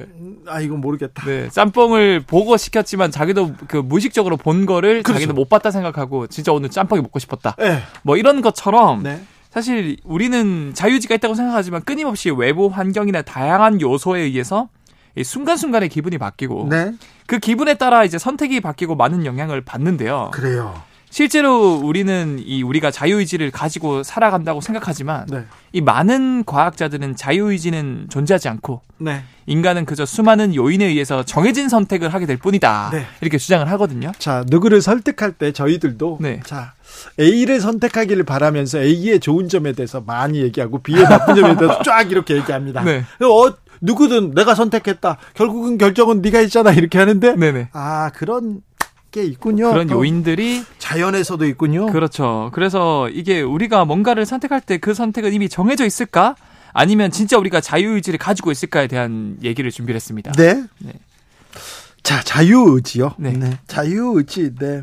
아, 그래도 나 제가 여기 있는 것도 자유의지인데 네. 여기 어, 라디오 진행하는 것도 그렇고. 그런데요. 네. 자유의지가 없다는 거를 실험으로 증명한다고요? 네, 뒷받침을 할 만한 실험 결과들이 몇 가지가 있는데 예. 어, 사실 이러한 자유의지가 있을까에 대해서 가장 큰 논란을 일으킨 최초의 연구가 예. 1983년 미국 캘리포니아 대학교의 벤자민 리벳이라는 그 과학자 이제 교수님이 계셨어요. 예. 그분이 이제 리벳 실험이란 걸 했는데 네. 이 리벳 교수님은 아, 우리가 뭔가를 이제 짬뽕을 짜장면을 선택할 때 네. 당연히 자유의지를 가지고 원해서 결정한다고 생각을 많은 분들이 착각하지만 네. 우리가 이걸 결정하기 전에 우리 뇌에서 이미 그 결정을 하게 만드는 전기적 신호가 먼저 포착, 포착되지 않을까? 진짜요? 이런 생각을 하고 실험을 해봤습니다. 조금만 쉽게 알려주세요. 예, 쉽게 예를 들자면 음. 사람들한테 이제 오른손 또는 왼손을 들지 고민하다가 네. 결정하지 않고 있다가 너가 진짜로 오른손 왼손 중에서 어 결정이 되면 그때 들어 네. 이렇게 명령을 내렸습니다. 네. 그러면 이제 결정을 안 하다가 어느 순간 아 지금 오른손 들어야 되겠다 생각을 하고 오른손을 딱 듭니다. 네. 그럼 생각을 하고 오른손을 드는데 0.15초 정도가 걸리거든요. 네. 중요한 거는 뇌를 신호를 볼 수 있는 그 장치를 이렇게 달고 실험을 했는데 이 0.15초 전이 아니고 미리 0.55초 전부터 이 사람이 어느 손을 들지를 파악을 할 수 있었다 그래요. 0.55초요? 네. 아, 이거 골키퍼들이 꼭 이거 연구해야 될 것 같아요. 주진우 라이브 들어야 될 것 같은데 0.55초 전에 그 사람이 어떤 결정을 내릴지 다 알고 있었다고요? 네, 그렇죠. 마치 우리 뇌가 그렇게 하기로 정해놓은 것처럼 우리의 의지와는 상관없이 0.55초 전에 어, 그 사람이 왼손을 들지 오른손을 들지 미리 알 수 있었다. 근데 0.5초 가지고는 이거 자유의지가 있다 없다 이거 이거 이제 아직 좀 과학 실험이 좀 부족한 것 같습니다. 네, 그래서 이거는 사실 아 0.55초 미리 알아서 뭐 할 거야. 이거는 영- 자유의지가 없다고 판단하기에는 좀 너무 짧은 시간이야. 그러니까 0.37초 더 먼저 알면 뭐예요? 네, 그런데 그래서 이 실험은 사실 1983년에 이루어진 실험이고요. 시간이 흘러서 네. 2007년도에 이 논란을 좀 종식시킬 만한 연구 결과가 하나 더 발표됩니다. 예. 어, 독일의 뇌과학자인 존 데일란 하인즈 교수 연구팀이 이제 네. 막스 플랑크 연구 그 팀인데 이 첨단 장비를 동원해서 이 리벳 박사의 실험을 좀 더 세밀하게 진행을 해봅니다. 네. 그래서 과연 0.5초보다 더 빨리 그 사람이 뭘 결정할지 우리가 미리 알 수 있을까? 네. 아까 제가 왼손 오른손 드는 걸 비유로 들었으니까 이걸 비유로 든다면 이 자기가 왼손이나 오른손 중 어느 손을 들어 올릴지 수- 딱 판단을 내린 순간부터 손을 들어 올리는 그 순간보다 무려 10초 전에 네. 뇌에서 어느 손을 들지 신호가 잡혔고 자, 예. 그래서 이제 그 신호를 보고 그 사람이 어느 손을 들지 예측할 수 있었다고 말해요. 근데 10초 전에 결정해놓고 1초 전에 바꾸면 어떻게 해요? 근데 0.5초 이제 전에. 그런 거는 이제 다 가려내는 거죠. 정확하게 그 사람이 내가 지금 딱 생각을 해서 결정을 했어. 네. 결정하는 순간 손을 들 거야. 네. 이거는 정확하게 약속을 하고. 네, 아무튼 이런 연구는 왜 하는 건지는 모르는데 참 되게 갱- 훌륭하신 것, 대단하신 분들이에요. 네네. 아, 여기 이런 연구에다 아, 이렇게 천착하면서 인류를 위해서 공헌하고, 아, 연구 교수님들, 연구하는 박사님들 존경합니다. 근데 왜 이런 연구를 하지? 그런 사람들도 많습니다. 신기합니다. 아무튼, 음, 근데요, 네. 자유의지가 없다는 걸 증명하는 그런 연구도 있습니까? 어, 이게 없다는 걸 뒷받칠 만한 연구 결과 몇 가지 더 있습니다. 네. 방금 이제 막스 플랑크 연구팀이 그 사람이 결정 내리는 그 순간부터 무려 10초 전에 그 사람이 뭘 선택할지 알 수 있는 결과도 나오지 않았습니까? 네. 근데 이번에는 어떤 장치를 또 실험을 해봤냐면 이 과학자들의 호기심은 끝이 없습니다. 이 경두계 자기 자극 장치란 그 장치를 사람 몸에 달고요. 예, 머리에다 묻히겠다. 어, 이 장, 끝이겠다. 이 장치가 뭐냐면 외부에서 이제 버튼을 왼쪽 또는 오른쪽을 누르면 왼쪽을 누르면 그 사람이 자기랑 의지랑 상관없이 왼손이 들리게 네. 하는 장치고요. 예. 반대로 오른쪽 버튼을 누르면은 오른손이 올라가게끔 그 유도를 하는 장치거든요. 네. 그래서 이제 그 실험에 참가한 사람한테 이런 정보는 전혀 주지 않고 네. 그냥 뭐 장치만 몇 개 달고 네.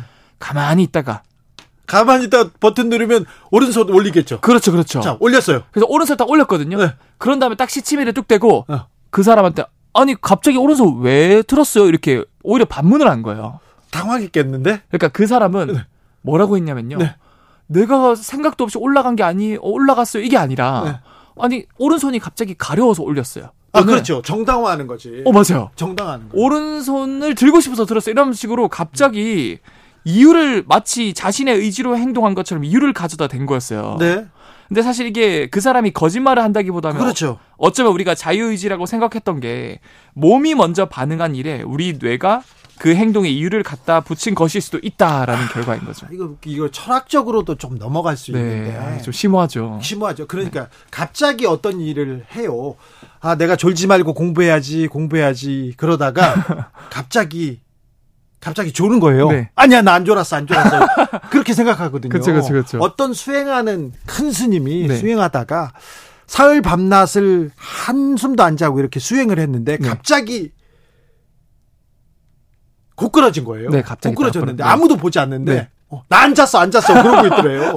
이건 철학적인 얘기인데 이건 좀 다른 네. 얘기입니다. 네. 그것뿐만 아니라 본인이 뭔가 자유를 가지고 선택한 자유의지를 가지고 선택한 것들이 알고 봤더니 그게 내가 원해서 선택했다기보단 뇌에서 이미 정기적으로 만들어진 거고 네. 거기에 이유를 갖다 붙인 거 아닐까라는 증명을 할 만한 실험이 하나 나왔다는 거죠. 그러니까 자유의지가 의지가 없다면 그런데 네. 그러면 이거는 또 하, 수동적으로 사는 게 맞다 이렇게 받아들이는 거 체념 이거 허무주의로 빠지는 것일 수도 있을 텐데요. 그렇죠. 만약에 이걸 고지것대로 믿는다면 아 우리는 자유의지가 없으니까 그냥 네. 그러니까 환경에 주어진 대로 그냥 몸을 맡기고 운명대로 다 가는 거야 이렇게 네. 생각할 수도 있잖아요. 모든 거 나 안 할래 이거 다 운명이야 이렇게 얘기할 수도 있잖아요.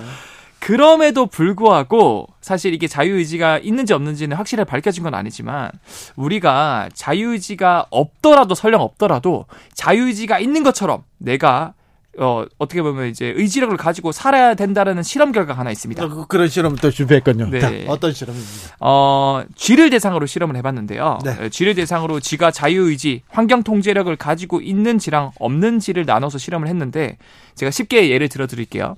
쥐를 유전적으로 똑같은 쥐를 방 두 개 각자 넣어봐요. A방, B방에. 네. 그런 다음에 A방, B방 두 개 다 동시에 전기 충격을 줍니다. 네. 그럼 쥐들이 막 전기 충격을 받고 아파하겠죠. 예. 근데 유일하게 A방은 그 전기 충격을 멈출 수 있는 버튼이 하나 있습니다. 네. 그래서 A방 쥐들은 그 버튼을 우연찮게 눌렀더니 전기 충격이 멈춰. 네. 그럼 다음부터는 자기가 원할 때 전기 충격이 올 때 자기가 자유의지를 가진 것처럼 환경 통제력을 가지고 멈출 수 있겠죠. 네. 중요한 거는 A방 버튼이 멈출 때 B방도 같이 멈춰요. 네. 근데 B방은 버튼이 없습니다. 예. 자, 그럼 A방과 B방은 똑같이 전기 충격이 오고 똑같이 전기 충격이 멈춰요. 예. 하지만 A방과 B방의 유일한 차이점은 A방은 버튼이 있습니다. 예. B방은 버튼이 없고요. 예. 그 말은 A방 쥐들은 환경 통제력이 있고 자유의지가 있는 것처럼 살아갈 수밖에 없거든요. 아, 네. 하지만 B방은 수동적으로 언제 전기 충격이 올지 몰라요. 네. 결과를 봤더니 A방, B방 결국 전기 충격 양도 같고 그 다음에 시간도 같았지만 A방이 훨씬 건강했고요. 네. 스트레스 정도도 훨씬 낮았다 그래요. 예. 하지만 버튼이 없었던 그러니까 자유의지가 없다고 생각하면서 살아가는 비방지들은 수동적으로 살아갔던 지들은 네. 스트레스 수치도 되게 높았고 그 다음에 건강 정도도 굉장히 안 좋아졌다. 아, 네. 세계 대전 때 일본군한테 붙잡힌 포로들이 있었어요. 맞아요. 그죠? 그리고 유대인에서도 그때 네, 학살할 때 네. 학살 때 또 비슷한 어, 조사가 있었는데 네네네. 연구가 있었는데 어, 상황을 굉장히 희망적으로 매우 희망적으로 아. 보는 사람 매우 비관적으로 보는 사람 그리고 상황을 정확하게 보는 사람 이렇게 있었는데 네. 비관적으로 보는 매우 수동적인 사람들이 가장 많은 희생을 당했고 맞아요, 맞아요. 그다음에 네. 에, 극단적으로 또 희망적인 사람도 많이 희생이 컸다고 아, 합니다. 이거는 저도 너무 소름 돋았던 게 이게 완벽한 비유거든요. 네. 이 사실 독일의 아이슈비츠에서 네. 어떤 분은 내가 자유의지를 가지고 그래도 희망적으로 네. 맨날 면도도 하고 네. 가꾼 사람들은 끝까지 살아남았다. 그래요. 그러니까요. 네. 아, 나 공부 음, 제자가 괜찮죠. 네, 기분이. 네. 과학 선생님 이선호 엑소쌤이었습니다. 감사합니다. 네, 감사합니다. 대본에 나온 줄 알았죠? 없어요 그런 거 다. 교통정보센터 다녀올게요. 정현정 씨.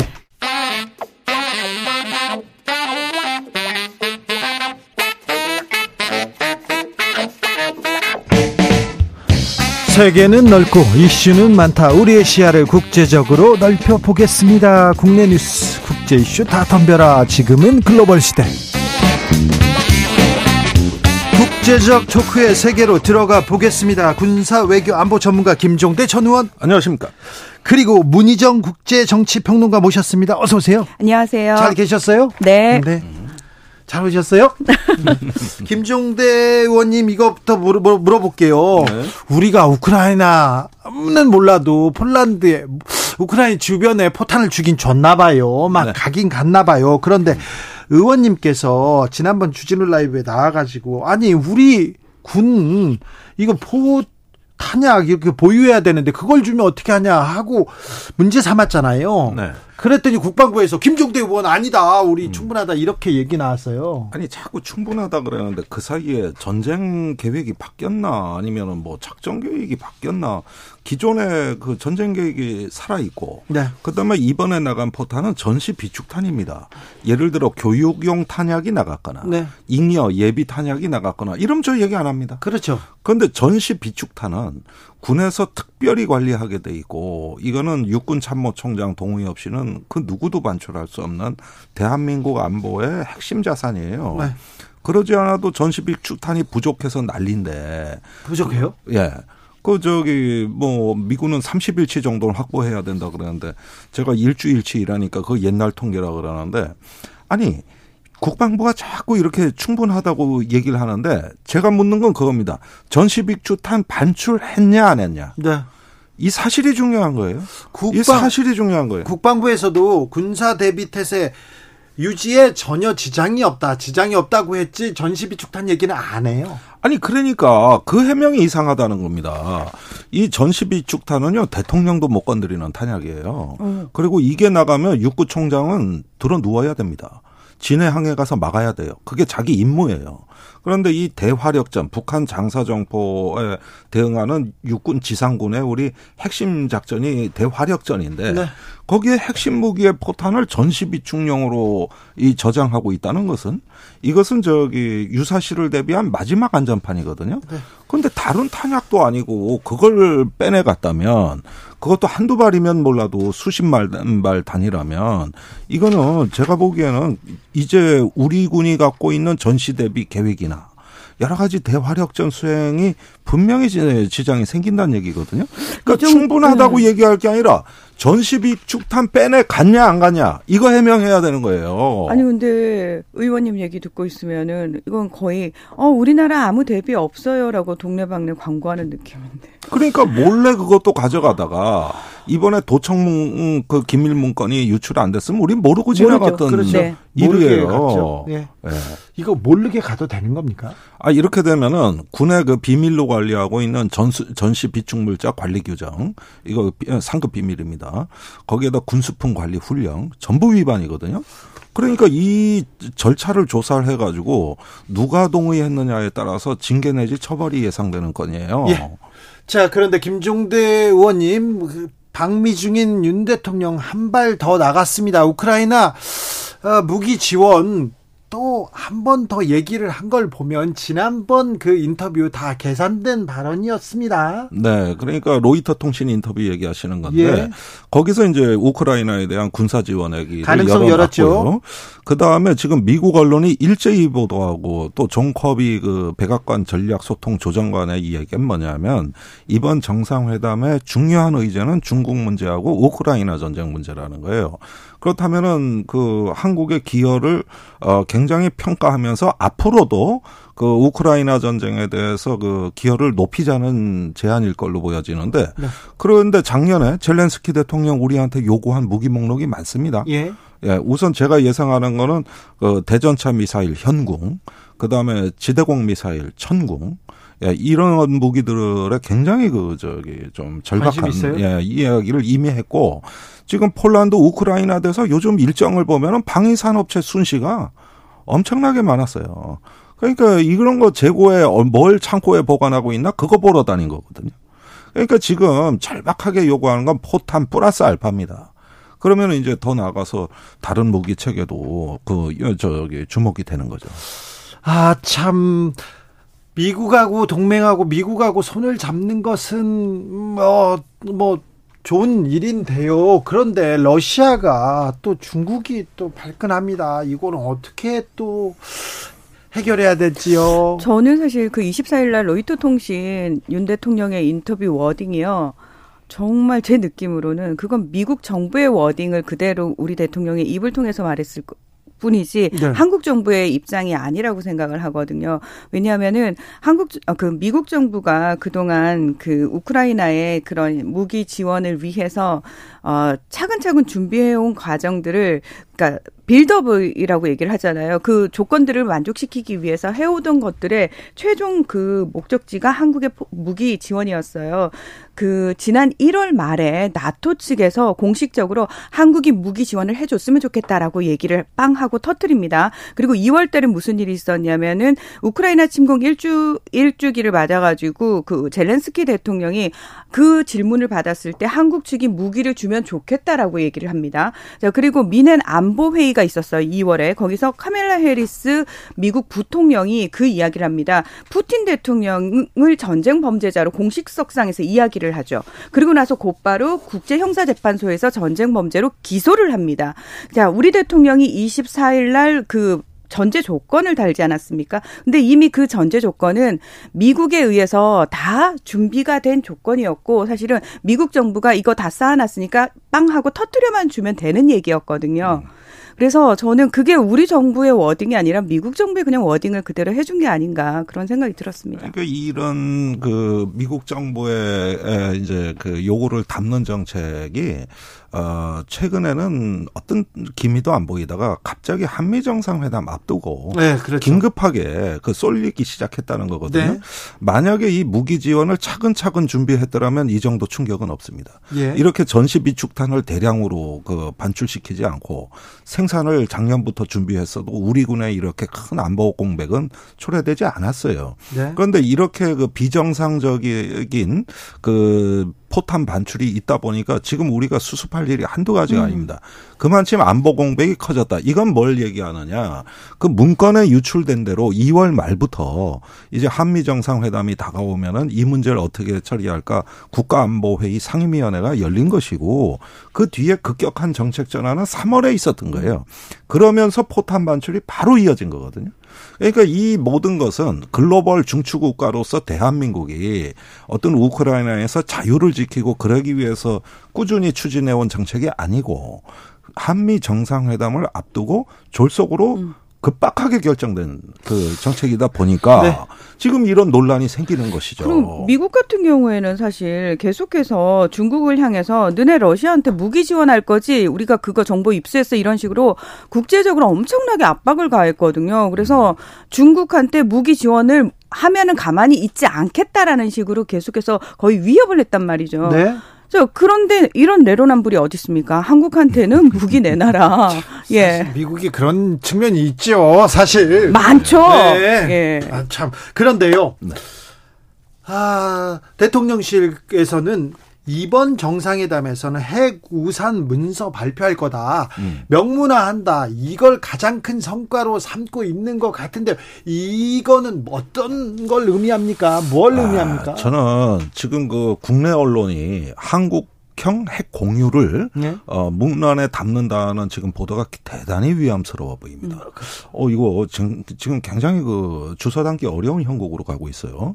이 핵 공유라는 것이 과연 문안에 나오겠느냐? 일단 그럴 가능성에 미국 전문가들은 거- 다, 전부 다 없다. 어, 없다 회의적이다. 네. 지금 다 그렇게 하고 있는데 오로지 한국 언론만 지금 한국형 핵 공유 이게 나토에 지금 미국이 공유하고 있는 수준보다 더 높은 수준의 공유가 있다는 얘기인데 이러면 미국의 비확산 체제가 무너지거든요. 그렇죠. 그런데 NPT 체제는 국제 질서의 핵심입니다. 그리고 그걸 주도하는 나라가 미국이에요. 네. 그런데 이런 핵 공유가 합의된다. 이렇게 얘기를 하면서 나가도 너무 나갔다. 그리고 더 한- 심각한 건 뭐냐 하면은 그 한마디 듣기 위해서 우리가 모든 걸 양보하는 것으로 프레임이 짜여져 있다는 거예요.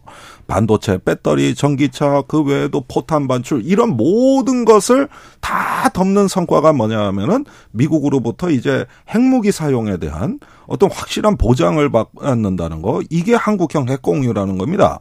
가능합니까? 그 다음에 저기 저 이번에 또 문안을 막장 공동선언 마지막 문안을 지금 조율하는 모양인데 지금 그 미국이 한국이 핵 공격을 받으면은 북한을 핵으로 보복하고 공격하겠다는 문안이 빠질 것 같다는 거예요. 그렇다면 기존의 확장 억제력 문 음, 저기 하고- 문법하고 별반 다르지가 않고 문서에 어. 넣는다고 하더라도 지금 지금 지금 구축된 체제하고 거의 비슷한 거네요. 아니 뭐 해구사는 박정희 대통령 때부터 우리가 문서상으로 그 공약을 받은 겁니다. 근데 그 문서가요, 결국은 약속이잖아요. 네. 조약이라든지 강제성이 있는 게 아니라는 거예요, 문제는. 음. 그, 그게 사실 따로 그거를 우리 언론에서는 상당히 이례적이다. 그 부분만 탁 떼가지고 문서화 시킨다는 네. 게 이렇게 얘기를 하는데 그게 의미가 없다라고 전문가들은 사실대로 이야기를 뭐 하고 있거든요. 의미가 없다는 조금 심해도 실효성이 그렇죠. 의심된다는데 근데 저는 간단한 방법이 있다고 봐요. 1990년대 초까지 한미 연합사령부는 핵전쟁 부대였어요. 한국에 전술핵이 배치돼 있었고 예. 그 운용 연습을 한 주체는 누구냐 하면 한미 연합사입니다. 예. 그런데 91년에 전술핵이 다 철수한 음. 뒤로 이제는 비핵 재래식 전쟁 부대가 됐고 음.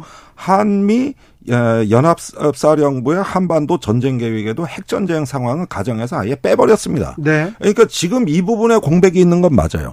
그렇다면 그게 그렇게 실효성 있는 핵전쟁 그 억지력에 대한 해구산이라면 한미연합사가 앞으로 기존의 전쟁 계획에다가 핵전쟁 가정을 하나 넣어서 여기에 대한 전쟁 계획을 발전시키면 끝나는 거예요.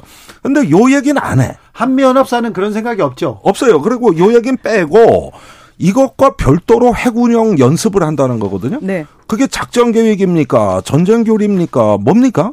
그러니까 연습을 했다는 거 하고 그 예- 지금까지 컴퓨터 시뮬레이션으로 한 건데 이런 부분하고 이 실제로 핵을 실전에서 사용할 수 있는 구체적인 보증이 되려면 거기에 맞는 개념, 계획, 주체 그 다음에 실전에 사용될 수 있는 시스템이 필요합니다. 근데 이번에 어디까지 가느냐? 제가 보기에는 문건이고 앞으로 핵 운용 연습을 한다 그러는데 누가 하는 거죠? 어떤 고- 어, 어, 저 권한으로 어떤 책임으로 그러니까 이런 부분은 이미 다 해왔던 것을 재포장하다 보니까 말은 그렇게 나오는 거지 과연 뭐가 변하는 거냐 뭐가 변하는 거냐 이게 이런 면에서 굉장히 이거 합의하고도 논란은 계속 이어질 문제라는 겁니다. 어제 북한이 음, 김정은 국무위원장 푸틴 러시아 대통령 회담을 그 정상회담을 언급했습니다. 그리고 중국에서는 계속해서 아, 윤석열 정부 비판하고 있습니다. 윤 대통령의 리더십 아래에서 한국 정부가 미국을 기쁘게 하기 위해서 일본의 머리를 숙였다 이렇게 중국 관영 매체가 보도했는데 아, 중국과의 외교는요, 러시아는요. 이거 좀 걱정이 됩니다. 지금 저는 저, 그 윤석열 대통령의 외교는 한마디로 말해서 이데올로기에 너무 매몰된 소위 말해서 구닥다리식 외교를 하고 있어요. 제가 좋은 표현 할게요. 예, 전통적 외교 사상이라고 표현을 하죠. 아. 예, 혈맹이라는 지금 사실 그런 단어 자체도 잘 쓰지 않거든요. 왜냐하면은 지금은 국익에만 도움이 된다면 사실은 적대국하고도 손을 잡는 세상입니다. 뭐 적대 그래야지요. 맞습니다. 근데 국익을 위해서라면 그렇습니다. 게다가 더 기가 막힌 게 뭐냐면 우리는 미국 편향적으로 완전히 등을 돌리고 있는 상황에서 정작 중국하고 미국은 물밑에서 경제 협력을 더 많이 하고 있는 상황이거든요. 그리고 중국이 어느 정도까지냐면은 지금 달러 패권에 대해서 굉장히 몇 년 전부터 이제 도전을 많이 하고 있는 상황에서 얼마 전에 그 마크롱 대통령이 중국 왔다 갔죠. 그 다음 바로 이어가지고 미국 상무부 직원들이 중국을 들어갔었습니다. 그리고 바로 이어서 브라질의 룰라 대통령까지 중국을 갔거든요. 거기서 다 같이 한 얘기가 뭐냐면은 중국 디커플링 탈동조화는 서로에게 별로 도움이 되지 않는다. 그렇기 때문에 중국과의 경제적 협력은 계속 가지고 간다라는 얘기를 계속하면서 거기서 위안화를 서로 어, 자국 교육에서 사용한다라는 얘기까지 나오고 있어요. 그리고 우크라이나 침공 이후 러시아는 지금 중국하고 그러니까 전체 무역에서 위안화 사용량이 16%를 차지할 정도로 굉장히 높아졌단 말이에요. 이 상황에서 지금 오로지 한국만이 중국한테 굉장히 등을 돌리고 있는 이 상황이 다른 나라가 볼 때는 굉장히 도대체 한국은 무슨 생각으로 저러고 있나 굉장히 한심해 보이지 않을까라는 생각이 좀 심지어 듭니다. 미국에서 앨런 의장까지도 맞습니다. 예, 예, 디커플링은 디커플링 그- 안 음, 된다고, 안 된다고. 지금 미국 내에서도 뜻 있는 사람들이 이제 연방의 탈동조화 이 부분을 비판하고 있어요. 그런데 지금 이 상황을 한번 짚어보면 지금 중국 러시아를 동시에 건드렸다 그러는데 제가 보기에는 러시아보다는 중국 쪽이 걱정이 되는 거죠. 그렇죠. 예, 러시아는 지금 말은 세게 하는데 당장 한국을 제재한다거나 아니면 한반도 주변 수역에서 무력 시위를 전개한다거나 또 북한하고 새로운 군사 협정을 맺는다거나 이런 식의 조치를 단기간 내 하기는 어렵습니다. 그래도 굉장히 어려워요. 네. 단지 북한이 지금 러시아에 추파를 던지고 있어요. 그렇죠. 예, 이제 무기 옛날에 무기 관련돼서 어, 얘기하겠죠. 2019년에 푸틴 김정은 회담을 다시 어제 거론하면서 이제 굉장히 그 어떤 결속될 걸로 얘기하지만은 문제는 전쟁 중인 러시아 또 굉장히 그 체력이 많이 소진된 러시아가 당장 뭐 북한에 해줄 수 있는 것도 사실은 많지 않습니다. 그렇다면은 중국보다는 말은 세게 주- 러시아가 있지만 사실은 중국이에요. 그렇죠. 어, 러시아보다는 중국입니다. 그런데 중국은 결정할 수 있는 게 많아요. 그렇죠. 지금 전쟁을 하는 나라도 아니고 굉장히 어떤 그 저 정치 군사 경제적인 정책 카드를 많이 갖고 있기 때문에 당분간 대중 외교에 좀 우리가 만전을 기해야 된다. 그런데 예. 얼마 전에 음, 한국 쪽에서 시진핑 국가주석 한국 방마, 방한해 달라 이렇게 손을 내밀고 나서 또 이 발언이 나오니까 중국도 어리둥절하더라고요. 제 저도 어리둥절한 거는 뭐냐면은 항상 외교부의 신중한 대중 외교 기조와 용산에 폭주하는 기조 사이에서 항상 간격을 느껴왔던 겁니다. 이거는 작년 5월부터 그랬어요.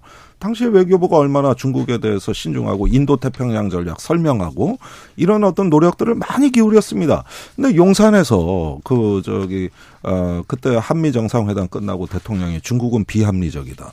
또 최상목 경제 수석이 이제 중국으로부터 흑자 보는 시대 끝났다. 아. 이런 식으로 이제 주로 용산 쪽에서 강경 발언이 나오면 외교부가 발언 나왔다 이렇게 얘기했죠. 자꾸 뒤처리를 하는 방향으로 대중 외교가 전개돼 왔습니다. 무엇보다도 그 용산이나 그 안보실 쪽에 제가 보기엔 중국 전문가가 없거든요. 음.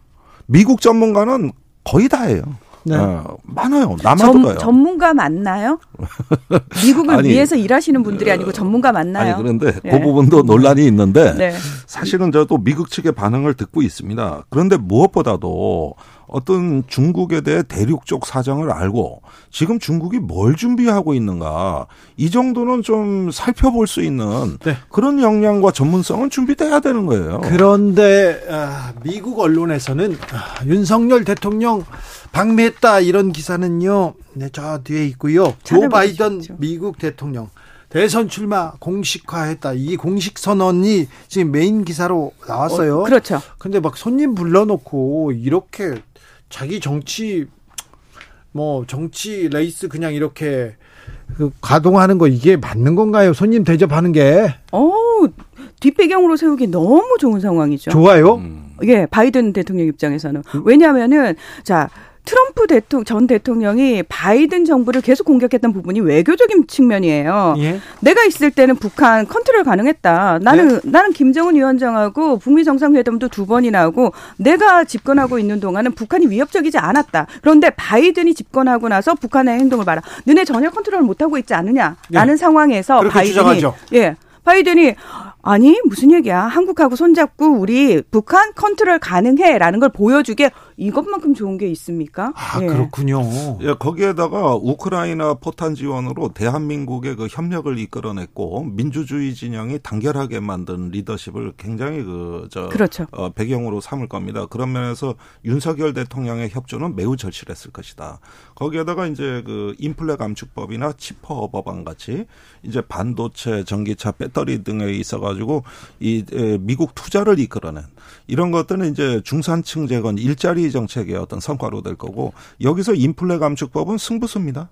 다음 선거를 위한 하나의 바이든의 어떤 그 선거 운동의 출발이라고 해도 과언이 아니죠. 아니요, 그런데 이번에는 우리 대통령이 윤석열 대통령이 성과를 좀 받아와야 되는 차례 아닙니까? 지금껏 많이 줬으니까 이제 받아올 차례 됐는데요. 무슨- 도청 도, 도청에 대해서도 꾸짖고 무슨 아, 말씀이세요? 그렇게 화를 내십니까? 아니 좀 어떻게 좀 해주세요. 좀 받아와 주세요. MBC 앵커가 윤, 윤 대통령하고 인터뷰하면서 아이 친구가 친구를 도청하진 않지 않냐고 얘기하니까 뭐라고 그랬습니까? 음. 아 신뢰 흔들리지 않는다라고 확인까지 탁 해주지 않습니까? 네.